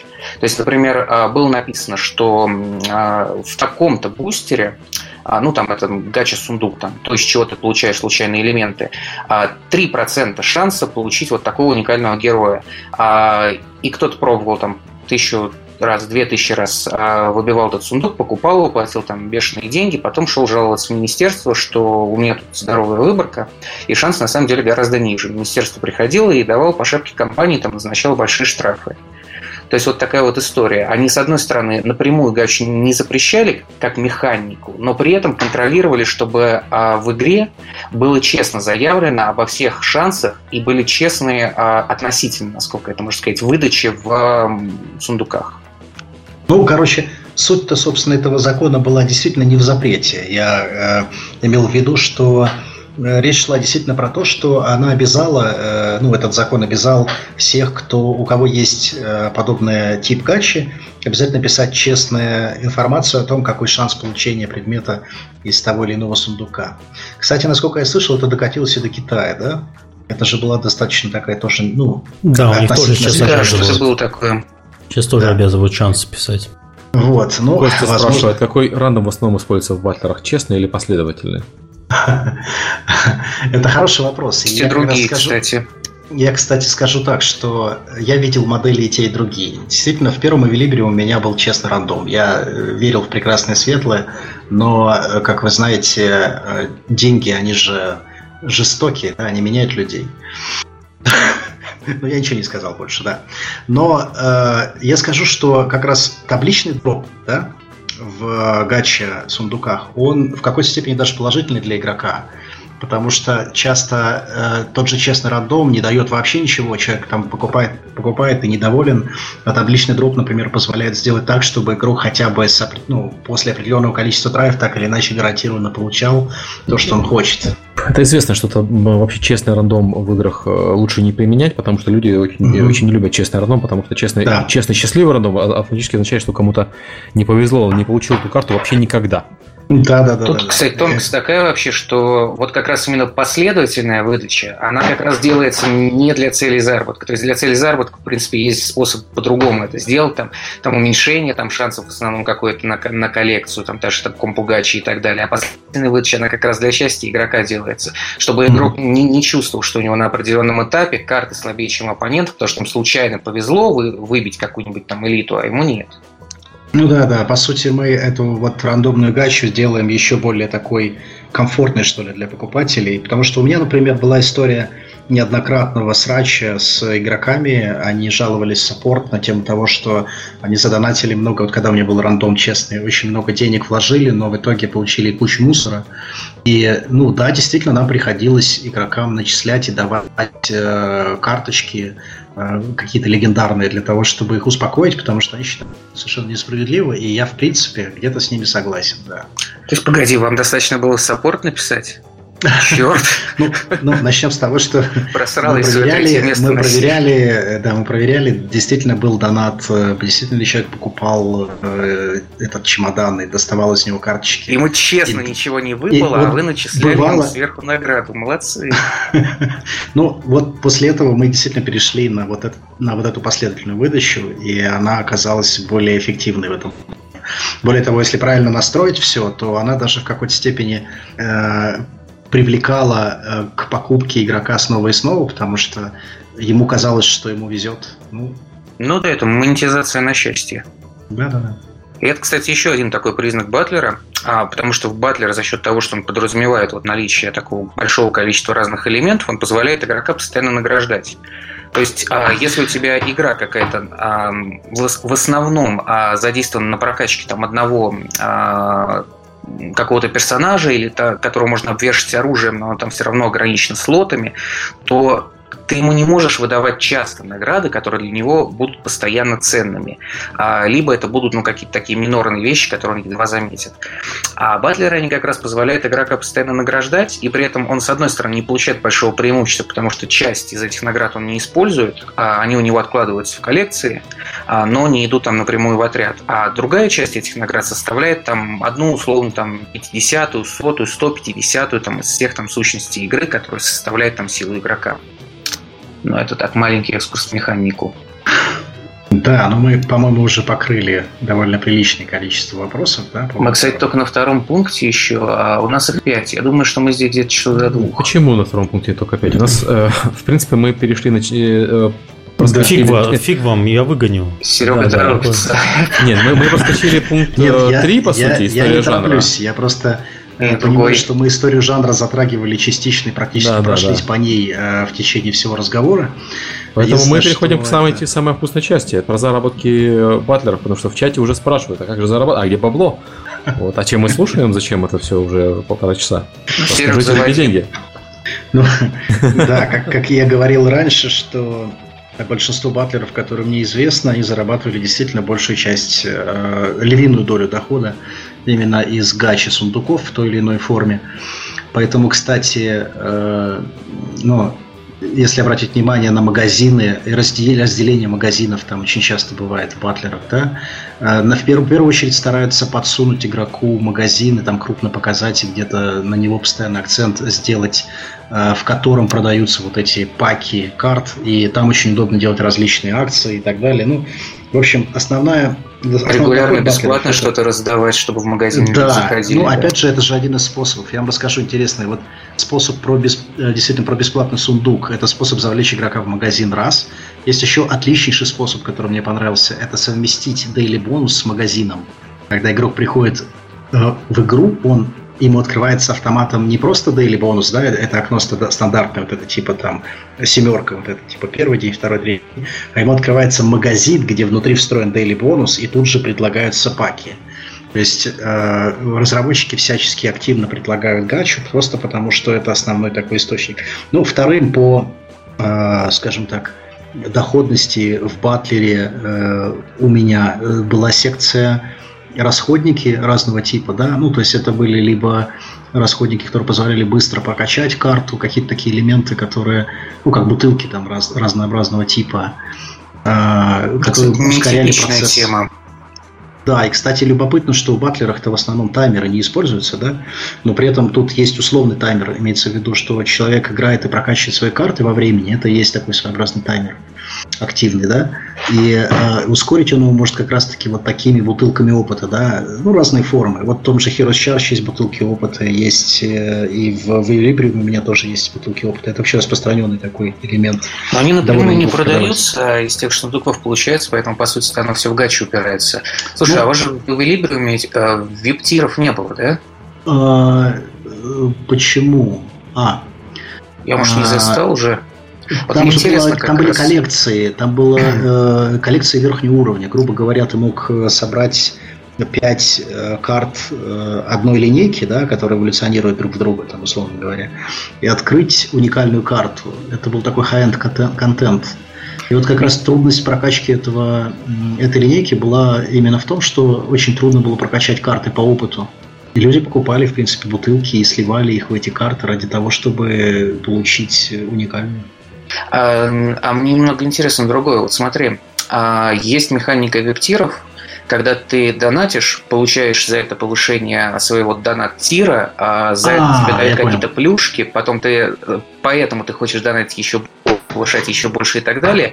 Вот она, по сути, к батлерам прямого отношения не имеет, но я не вспомню игры, где я еще видел, кроме батлеров такая, по-моему, довольно характерная черта, что, по крайней мере, сейчас ее было бы странно не использовать, если она работает. Хотя пусть она и такая немного азиатская, но тем не менее работающая тема.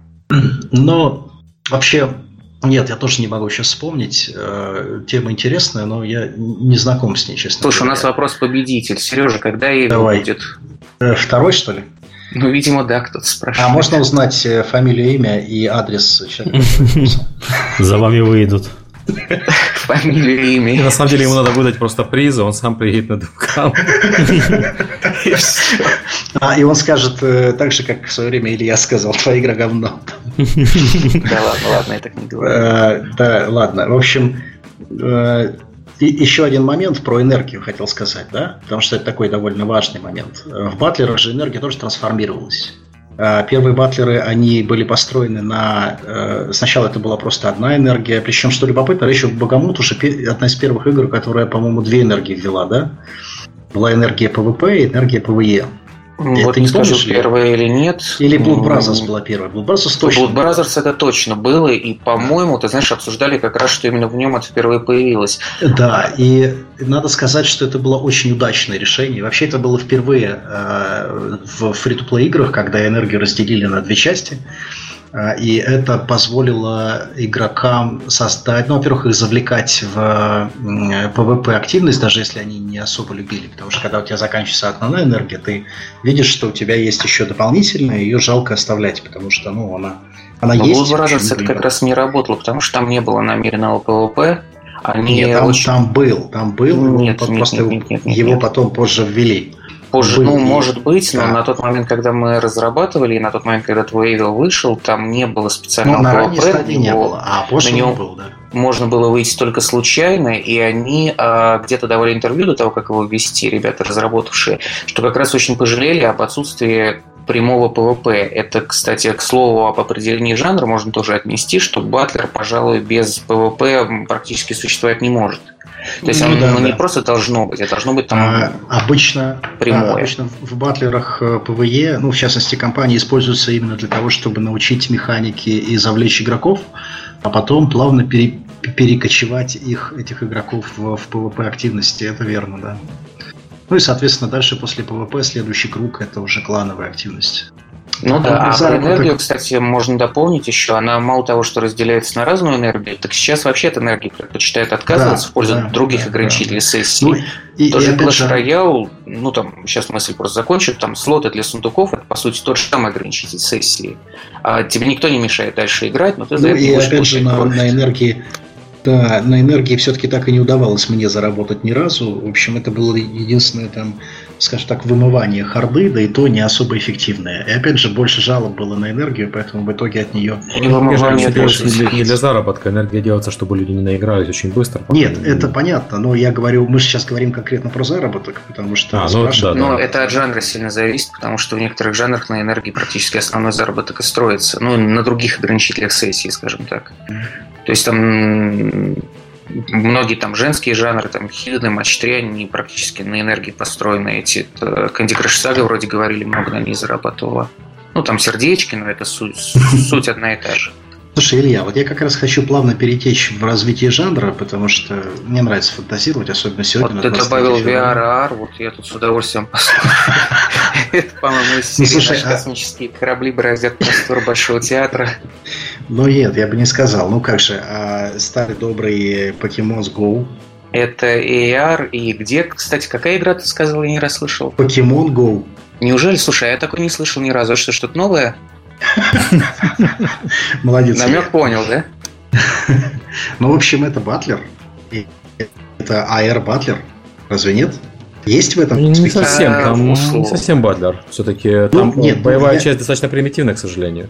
Там нет а, особого... Я в Pokemon Go до сих пор играю, и мне то, что больше всего не нравится, что драться можно только в определенных местах, до этого места еще надо допилять ножками, и у них механика сделана достаточно криво, то есть ты подерешься, а захватить баш- башню все равно не сможешь, потому что кто-то другой захватил, этот краткий миг, когда ты ее отбил. Это mm-hmm. у них, короче, PvP очень отвратительно сделано, они про это в курсе, они делают нормальный. Они делают так, чтобы можно было драться ну, с другими надеюсь, тренерами. Надеюсь. И AR это там нету почти. Там в смысле AR чисто визуальный на элемент захвата. А Нет, в основном это, это, это там хороший. Игра. AR там очень хороший, потому что нет, агментированная реальность нет, не обязательно да. картинка. Агментированная реальность это то, что ты э, сходил на площадь Сан-Марко, и там стоит лев, а на самом mm-hmm. деле это не лев, а покестоп. И вот когда э, ездишь куда-то в, по туристическим местам, вот я сейчас в Венеции, это, короче, один сплошной покестоп, а не город. Как бы это геолокационная игра, а, да, в которой это... AR является хорошим подчеркивающим эту геолокацию элементом. А, AR, ты, ты подожди, говоришь про как визуально. Это тоже часть реальность, AR, это, э, геолокация это аугментированная реальность да. тоже. Она не обязательно должна быть визуальной, чтобы считаться... То есть аугментированная реальность это не просто VR с наворотиками. Аугментированная реальность это отдельное направление, просто их часто путают, потому что HoloLens, аугментированная реальность, выглядит похоже на Oculus. Но на самом деле аугментированная реальность это геолокация в том числе. Слушай, ну я первый раз такой встречаю, просто работал над геолокационными игрушками, то, тоже, кстати, и была одно время там такая мода, как бы было заблуждение, что когда-нибудь геолокационные игрушки возьмут и выстрелят, ну, всем казалось, ну, что вот. это заблуждение, потому что все проекты развалились до Pokemon Последние Go, лет да. 8, наверное. Но тогда никто про это не говорил, как про AR. Да, последние лет 8, это очень давно пошло. Нет, ну просто AR э, стал э, такой популярный термин после появления VR, потому что это такое, ну, они параллельно как бы стали именно эти термины использоваться. Это, ну, а, а почему AR? Потому что э, появились много приложений, которые так или иначе, помимо того, что они геолокацию имеют, как любой телефон, но еще и могли что-то рисовать там на фоне, грубо говоря, реального мира какого-то. Поэтому все вместе стали называть AR. Это все, что связано с взаимодействием там некого твоего прибора с реальным миром, да, там, и твоего взаимодействия с этим миром через вот это виртуальные объекты какие-то в нем. Нас там критики вот. называют клевым и чмокают. А можно девушке билет на Девгам? Подожди, подожди, телефончик сначала, а там... Это Жень. Ладно. Да, это, это Женя. Это Женя. Да, это знакомая. Это прекрасно. Э, так, Илья, скажи, пожалуйста, как ты видишь вообще развитие э, жанра? Будет вообще ли он развиваться, или он все-таки растворится в играх настолько, что больше о нем не будет помнить никто, кроме нас с тобой, старых э, пенсионеров? Ну вот смотри, про геолокацию никто не помнит, потому что сейчас это действительно сводится к AR, как правильно Сергей заметил. А я думаю, что с жанром батлера произойдет то же самое. То есть в какой-то момент просто перестанут думать, что вот это вот батлер хотя это будет батлером, будет выглядеть как батлер, на вкус будет как батлер, на запах как батлер, но все забудут, что это батлер, потому что там корневые элементы будут уже значительно отличаться. То есть элементы батлеров а, пролезут практически во все игры, практически во все жанры, поскольку они почти все универсальны, все помогают зарабатывать и все более-менее дружелюбны к игрокам. Видишь батлер? Это нет, а как он э, есть. с ролевыми играми, которые э, как э, да? чисто ролевые игры. Теперь ролевой игрой считается игра, в которой есть разно... путешествия по миру, диалоги и Левелап вы... да, и выборы событий, потому что ролевые элементы есть везде, включая батлеры. Ну, вот, да, но при этом приставка RPG к чему-то она обычно игру продает, а приставка mm-hmm. карт к чему-то она наоборот игру. Сужает аудиторию. Да, да, да, да. Это правда.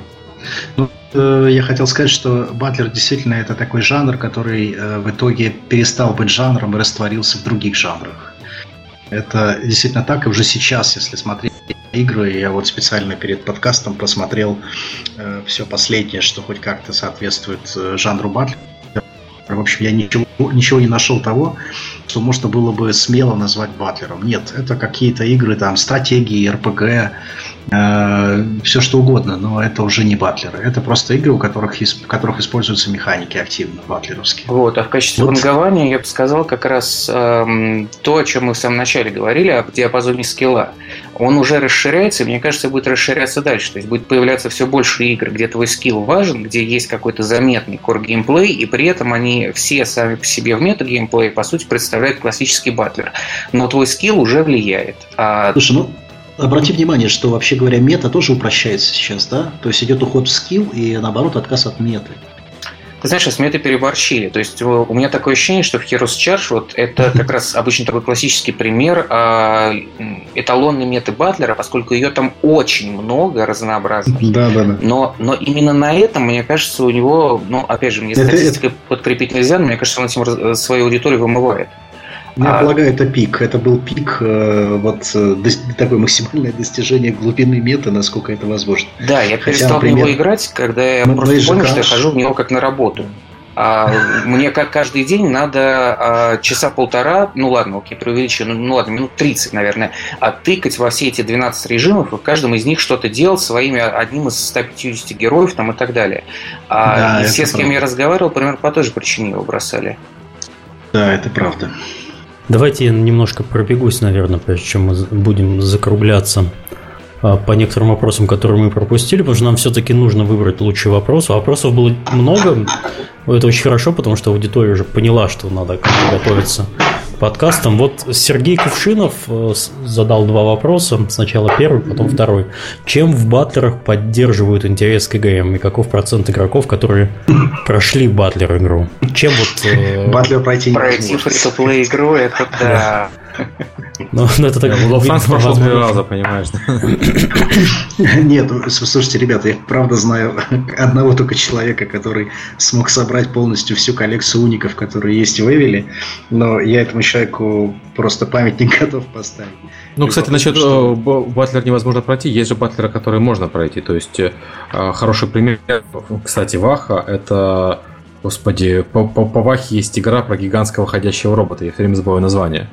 На планшетах, которые. Да, и на планшетах, да, и, и помню, на мобилках. Я помню, я помню. А, я, я тоже ее помню. Отличная штука, классический батлер, э, сама боевка примитивная, все вместе, я прошел. Я прошел саму игру, потом прошел аддон. Хороший есть, пример есть, проходимого например, Chromatic Soul. Потому что хорошая фри игра непроходима. Ну не скажи, я, я им занес игра. в общей сложности долларов 100, поэтому я считаю, что это хороший пример был для них. Ну, вот а бы играл бы еще три года, занес бы 300. Да. Вы, да, конечно, затрагивались не на тот вопрос, на который, который я задавал. Mm. Чем интерес поддерживают обычно в апдейтах? это просто нов, нов, новыми картами и все? Это новыми картами, это нет, новыми решениями, прогресс, чем прогресс. угодно. То есть увеличение прогресса. Да, да, вот это вот ощущение роста и постоянные крошки, которые на пути Циферки растут, тебе награды, хорошо. Да, да. Нет, да. тут на самом деле много всего. То есть, например, PvP, на котором в какой-то момент любой батлер заостряет свое внимание, поскольку монетизация на PvP лучше всего, он является, как правило, там основным элементом эм, такого геймплея высокого уровня. Там для игроков, которые долго играют, у них там основная ну, цель попасть это в понятно, когда сервер. ты уже наигрался э, таким, ну, как бы прокачкой, тебе хочется уже чуть больше, я согласен. Но да, прокачка никуда не теряется. Это же метагеймплей, так или иначе, другое, да. третье. Так или иначе, все равно интерес поддерживается в том, чтобы сделать свои карточки лучше, чем у других. И ПВП на этом тоже и живет. То есть, грубо говоря, ты понял, что тебя нагнул Вася, ты начал, значит, вкладывать еще больше ресурсов в свой прогресс. Потом ты нагнул Васю и понял, что это хорошо. А, кстати, спрашивают еще Извиняюсь, что беру на себя это зачитывание вопроса, но вопрос очень интересный. Почему принципиально должен быть ПВП? А почему нельзя заменить а, оппонентов, имитации оппонент, симулировать значки в чате, чат-боты и так далее? Так вот, правильный ответ – можно. Почему нельзя? Да. В смысле, там, да. где в играх в принципе можно сымитировать оппонента, это даже нужно делать для того, чтобы у тебя не было слишком долгого ожидания, да. чего-то еще. Другой вопрос, что это не везде возможно. А нужно ну, ли и... обманывать игрока, говорить? Подождите, ну, во-первых, вам найден вопрос... PvP матч и так далее. А, а почему нет? В смысле, кто Конечно, от этого страдает? Не нужно обманывать. Нет, это, это неправильно, ребят. Ну зачем обманывать э, клиента, да? А Серега сейчас просто батлер делает, он не может правду говорить. Ему нельзя. Никто не, никто, не, никто не скачает твою игру, если ты правду скажешь. Конечно, да. Но нет, на самом деле сплошь и рядом обман, это правда. То, что действительно в батлерах легко подставить в бою вместо живого оппонента э, искусственного, а что, в принципе, в асинхронных батлерах и делается постоянно, а те, которые притворяются синхронными, они делают вид, что там живые игроки. Это легко, просто потому что там боевка простая. То есть там легче сделать бота, который имитирует там прожимание скиллов, да, и, угу. э, ну, соответственно, тебе трудно отличить, робот это или человек. Главный смысл не в том, что у тебя робот введен для того, чтобы тебя обязательно нагнуть и развести на монетизацию. Нет, дело-то вовсе не в этом. Обычно это делается для снижения времени ожидания соперника и для более точного матчмейкинга. Как ну, раз да. ровно для того, чтобы ты сражался с более-менее равными себе. Ну, это а касается а... конкретно синхронных игр. Да, да, да. Это касается синхронных игр. Ну, как бы в асинхронных играх там понятно, там не боты, там в смысле тебе, тебе не нужно в асинхронной игре делать ботов, поскольку у тебя все, по сути, твои да, игроки синхронные, да. есть боты. Так и есть. Вот э, про вопрос еще. А, вот хороший вопрос. На маркете Батлера занимает огромное количество маркета. И есть ли смысл 2017 году пытаться конкурировать в этом жанре. Илья уже говорил, и, в общем, я с ним согласен, что батлер – это все-таки такая очень размытое понятие, и поэтому можно сделать игру, в которой будут батлеровые механики, она может быть совершенно не похожа на все те батлеры. Слушай, нам Сергей Климов есть. задает вопрос, офигеть, чего без нас начали. Мне, во-первых, хочу отметить, что уже страшно, вот, а во-вторых, хочу задать вопрос, а Гримлин, как ты считаешь, это батлер? Слушай, это вброс прям. То есть, по-моему, это фейк, это фейк. То есть, скорее, это все-таки а, такая как настольная игра, классическая, перенесенная нет, нет, это точно не батлер. Ну, ребят, нет, да, не да. надо путать. Это Я не думаю, что Серега гуляет с собачками в такой поздний час. С собачками он уже погулял, поэтому ты спалился. Ты спалился. Это собачки Сереги, на самом деле, чтобы он с погулял. Вот полезли старые слушатели подкаста. Прямо вот, вот они полезли. Эм, так э, ответ на вопрос-то Стоит ли да, вообще так лезть? Вот про конку... да, э, да. Так я, я, в общем-то, ответил, что использовать э, механики батлеров да, стоит, потому что это работает. Это уже проверенные временем, проверенные опытом э, системы. Дел, делать клон, в принципе, ну, тоже можно, но только нужно ли? Можно просто взять хорошее решение какие-то, сделать игру, тот же батлер просто не похож на другие. Это как раз легко потому что можно комбинировать и смешивать э, различные элементы батлеров так, что можно намешать ерша из этого. Вот, например, очень хорошая игра есть, я просто пример приведу того, как можно конкурировать на рынке батлеров. Есть Irium игрушка такая, не знаю, слышали вы или нет, э, где боевка ритм-based. Это абсолютно классический батлер, но в нем mm-hmm. Боевка, скилл игрока сделан на том, что он протапывает, знаете, как в это, как на танцевальных автоматах старых, mm-hmm. да, да, да, да, да. Он протапывает э, боевку, и это круто. То есть она вроде как, ну, то есть это не сильно влияет. Там дается небольшой бонус к тому, что твои, там, твои, твои герои атакуют лучше. Но по факту это же какая изюминка? Ну, Нам, я бы по поводу вопроса сказал бы, что надо искать свою нишу потому что рынок большой. Ну, надо Для любого интересного, красивого, хорошего проекта всегда найдется свое место, где вы сможете mm-hmm. заработать и развивать свои проекты. Но, Но это универсальный ответ. Это универсальный ответ, он относится не только к батлерам. Забавный вопрос а, на тему того, что если батлеры можно балансировать аналитикой, то можно ли их балансировать нейросетью? Я себе его возьму, если кто не против. Вот, я, mm-hmm. во-первых, хочу в связи с вопросом передать привет Алене.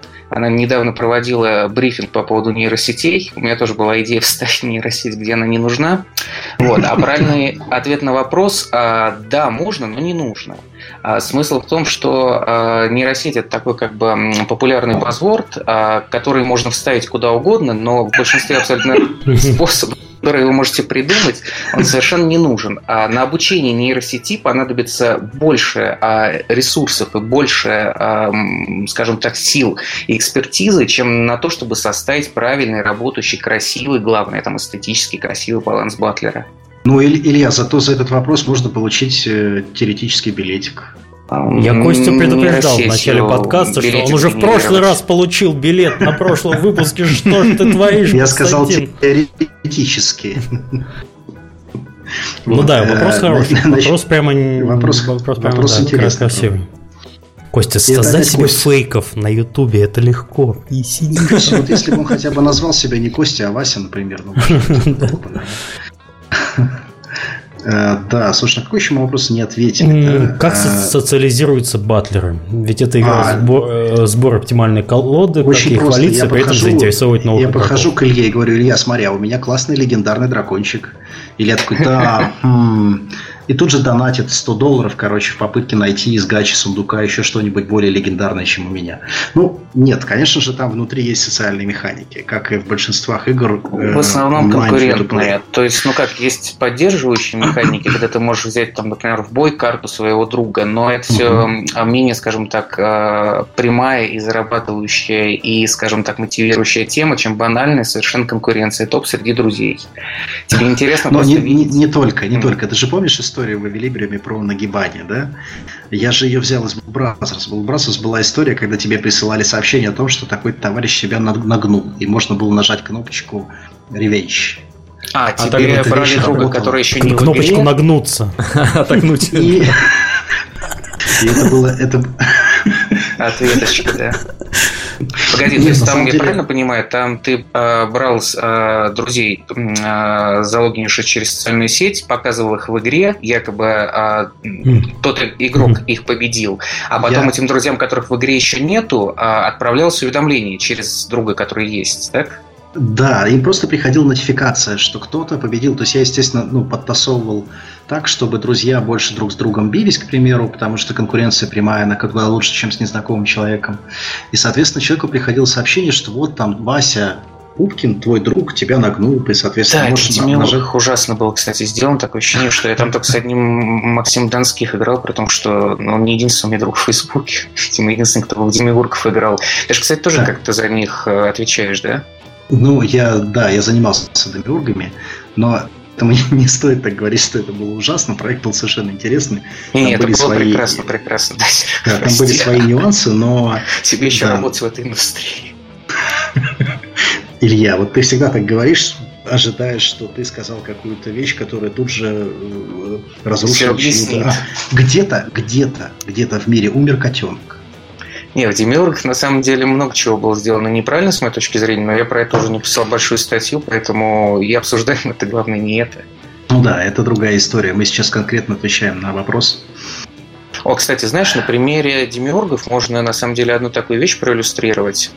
А там, на мой взгляд, а, был один момент, на котором достаточно много игр, и сейчас до сих пор, ну, скажем так, спотыкаются.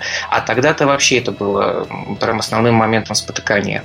А в то время а, только-только стрельнула статья Каткова про курлупы, а, и вся индустрия на этих курлупов ну, немножечко сошла с ума. Всем казалось, что курлуп – это такая вещь, которая должна быть а, в строго описанном в статье виде а, присутствовать а, жестко вшитый в игру, и от него там ни на шаг влево, ни на шаг вправо отойти нельзя. И вот, на мой взгляд, как бы Демиургов особенно ломал курлуп.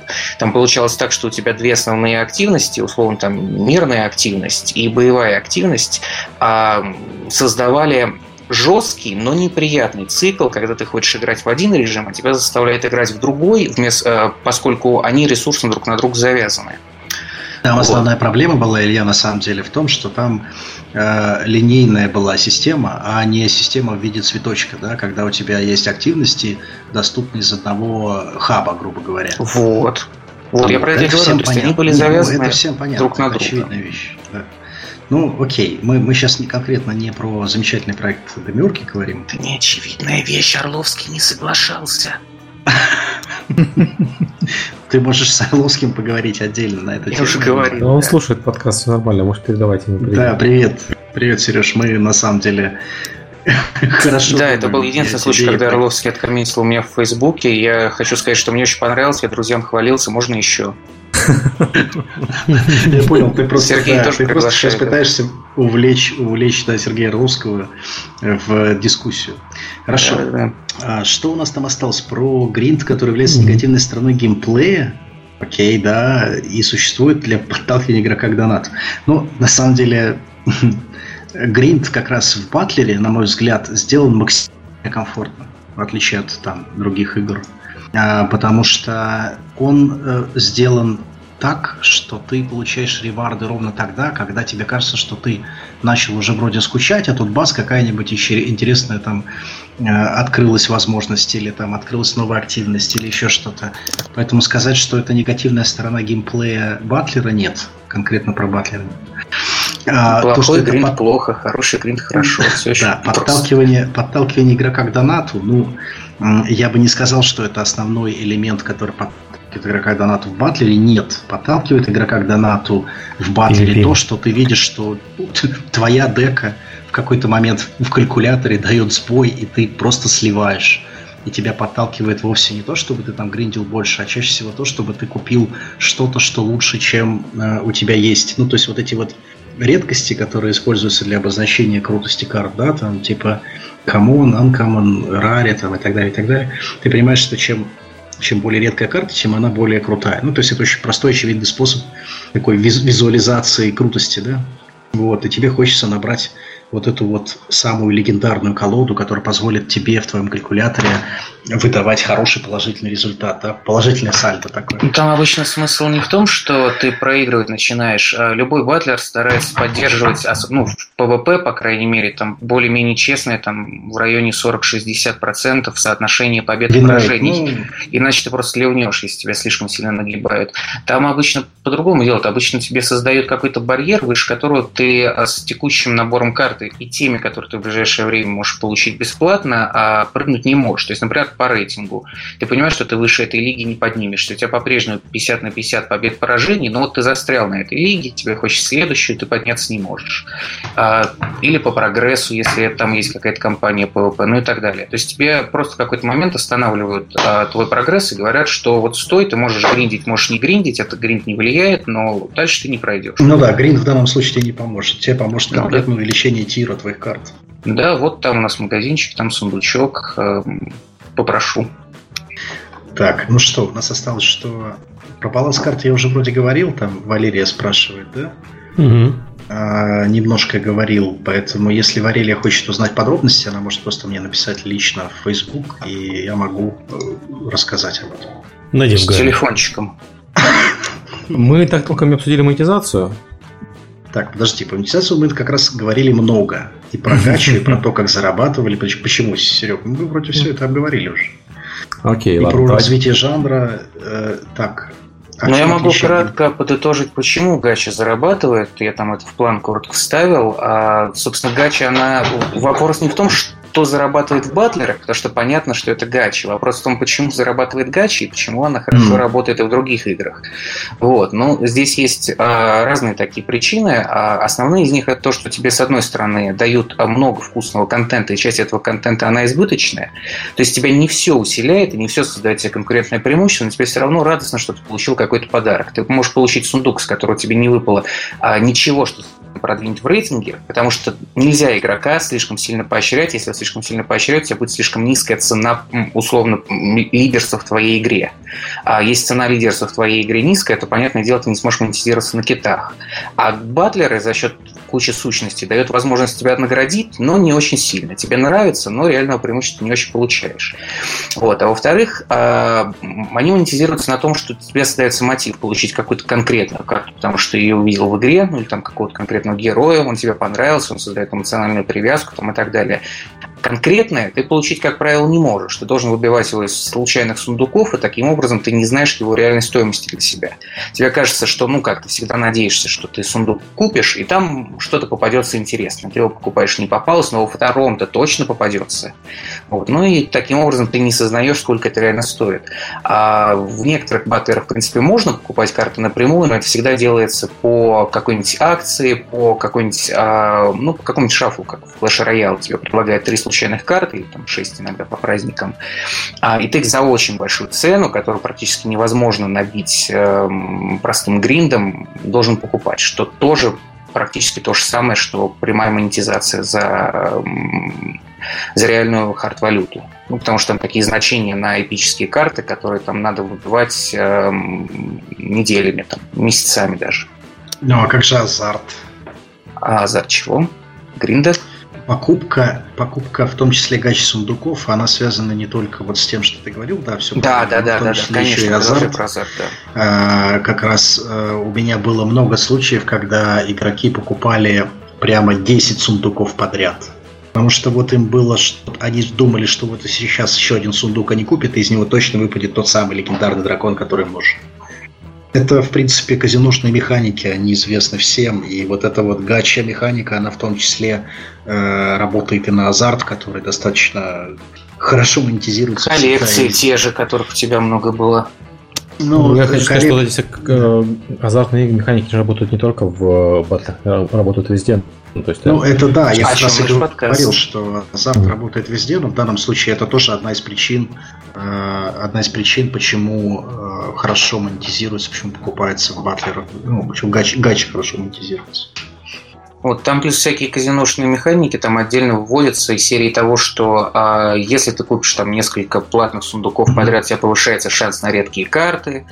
Вот так, такого плана Да, можно они... про VIP, VIP левела еще поговорить, потому что... Затрагивали. Деле, да, на самом деле это элемент, который тоже очень хорошо монетизируется в батлерах. Ну, это мы вопрос кратко затрагивали, но, в принципе, да, Level это такая штука, которая, по-моему, батлер практически характеризует. Сейчас странно делать батлер с развесистым метагеймплеем, а если там упор не на core, там, как тоже Clash Royale, а именно на мету, без этих VIP level'ов.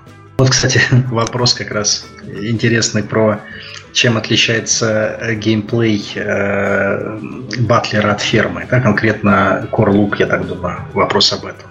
Видишь, да, Илья? А, ну, тут, вместо морковки герои. Нет, не только. Таймеры, да, таймеры. Да. В ферме работают таймеры, которые сами по себе являются такой основой практически э, жанра фермы. В батлерах э, твоя активность является таймером. Там нет таймеров таких, ну, обычных временных. Они бывают, но достаточно редко. В основном именно твоя активность, проявление твоей активности является вот тем самым Бывает таймером. они часто, просто на них не делается как раз упор в плане монетизации. Да, да, да. А вот ферма как раз монетизируется исключительно на таймер. Ну да, и к тому же в ферме нету никакого элемента такого прямого столкновения, сравнения того, что ты сделал с тем, что сделали остальные. Ну, ты можешь да зайти... Ладно, слушай, я в свое время Ну, обычно есть, но не прямое. Ты, да, не прямое, конечно. Я, я хожу, смотрю, там у Васи Пупкина красиво посажена. Ну, это классическое пупка, правило, такое, классическое правило про то, что а, поскольку аудитория фермы женская, а, и при этом известна такая формула, что женщины а, любят конкуренцию, но не прямую конфронтацию, то прямой конфронтации обычно в фермах не делают. Даже если это ферма с элементами какой-то стратегии, там, с упором на М и Ж, там все равно не основная монетизация, как правило, идет на столкновениях на PvP. А батлеры, поскольку ну, монетизируются понятно. на китах... Да, да, я согласен. Да, ну батлеры ну, монетизируются на китах. Конфликтная система. Да, киты монетизируются практически целиком на рейтингах и PvP в позднем геймплее. Ну, там клановые битвы, опять же, из той же серии. Окей. Okay. А, ребят, я предлагаю подводить потихоньку итоги, потому что мы почти на два часа наговорили. Это наш... Э, да, да. Вопросов было много, больше, чем в прошлый раз, это хорошо, угу. но вот есть затруднения э, по поводу того, какой вопрос был лучшим. Есть какие-то мысли? Почему Климову не позвали? Да, почему? Так не хочется ну, Косте отдавать билетик, я уж подумал. Да, да, да. Вот Кости, вот Кости, нет, не дам. Я костьми лягу, но вопрос был хороший, но давайте э, быть честными. Дайте, дайте, дайте дорогу молодым. Да, дайте дорогу молодым. Давайте а... быстренько глазами пробежимся. Быстренько. Да, я пытаюсь. Ну, вопрос про вертикальный гринд хороший, в смысле, насколько комбинаторика влияет в батлерах поскольку это один из да, ключевых согласен. моментов, про который мы до этого не рассказывали. Окей, неплохо. Антон, да, а, сейчас... будешь ехать из Германии на Довгам, передавай привет. Это кто у нас задал этот вопрос? Тони Плейс гитар задал Да, это вопрос. Антон Савченко из, э, из Германии. А, ну, welcome to Russia, мне кажется. Да, на чисто немецком языке. Тут а, просят еще да. Лерике дать билет. Лерика, прости, но тебе придется пропустить. Лерике был вопрос про баланс в батлерах, а у тебя, Серега, на эту тему. Ты, может, ее на Довгаме тоже почитаешь или про обгрыженную версию? А, я, кстати, да, я же думал об этом. Вообще мы с тобой должны были статью из этого точно, сделать. Точно, точно, точно. Ну, если Лера э, будет не против, мы с удовольствием прочитаем с тобой, кстати, вдвоем можем прочитать э, большую лекцию про баланс на э, секции геймдизайна. Да. да, почему нет? Вот. Ну да, я думаю, что все-таки это вопрос самый лучший, не считая Кости, которому мы не хотим билет дать. Прости, Костя. Костя. Извини, Костя. Ну ты приходи, вопросы хорошие, приходи еще. Да. А, если мы, или если мы что-нибудь другое будем разыгрывать, мы не против. А, Тони, я с тобой свяжусь после стрима там надо будет написать организаторам, ты получишь билет, сделай с ним что хочешь, хоть, не знаю, хоть, хоть лейки подари. Кости подари. Слушай, это Вообще на DevGam билеты раскупают очень активно, и у них поближе к открытию вторичный рынок появляется, так что достаточно вбросить в правильном месте, что есть лишний билетик на DevGam. Слушайте, а я, между прочим, Валерий меня, да, Лера сейчас меня услышит, я, между прочим, видел действительно людей, которые пытались продавать билет при входе на DevGam. Да. Класс. Было и такое. Ладно, давайте закругляться. Спасибо всем, кто пришел у нас в гости. Спасибо ребятам. Да, да спасибо. спасибо. Было очень интересно. Приходите классно. еще. Да, читайте манжеты. Приглашайте, билетики давайте, да, не вопрос. Легко. А, также спасибо всем, кто слушал. А, и опять традиционно говорим, что у нас будет на следующей неделе. На следующей неделе будет ровно ничего.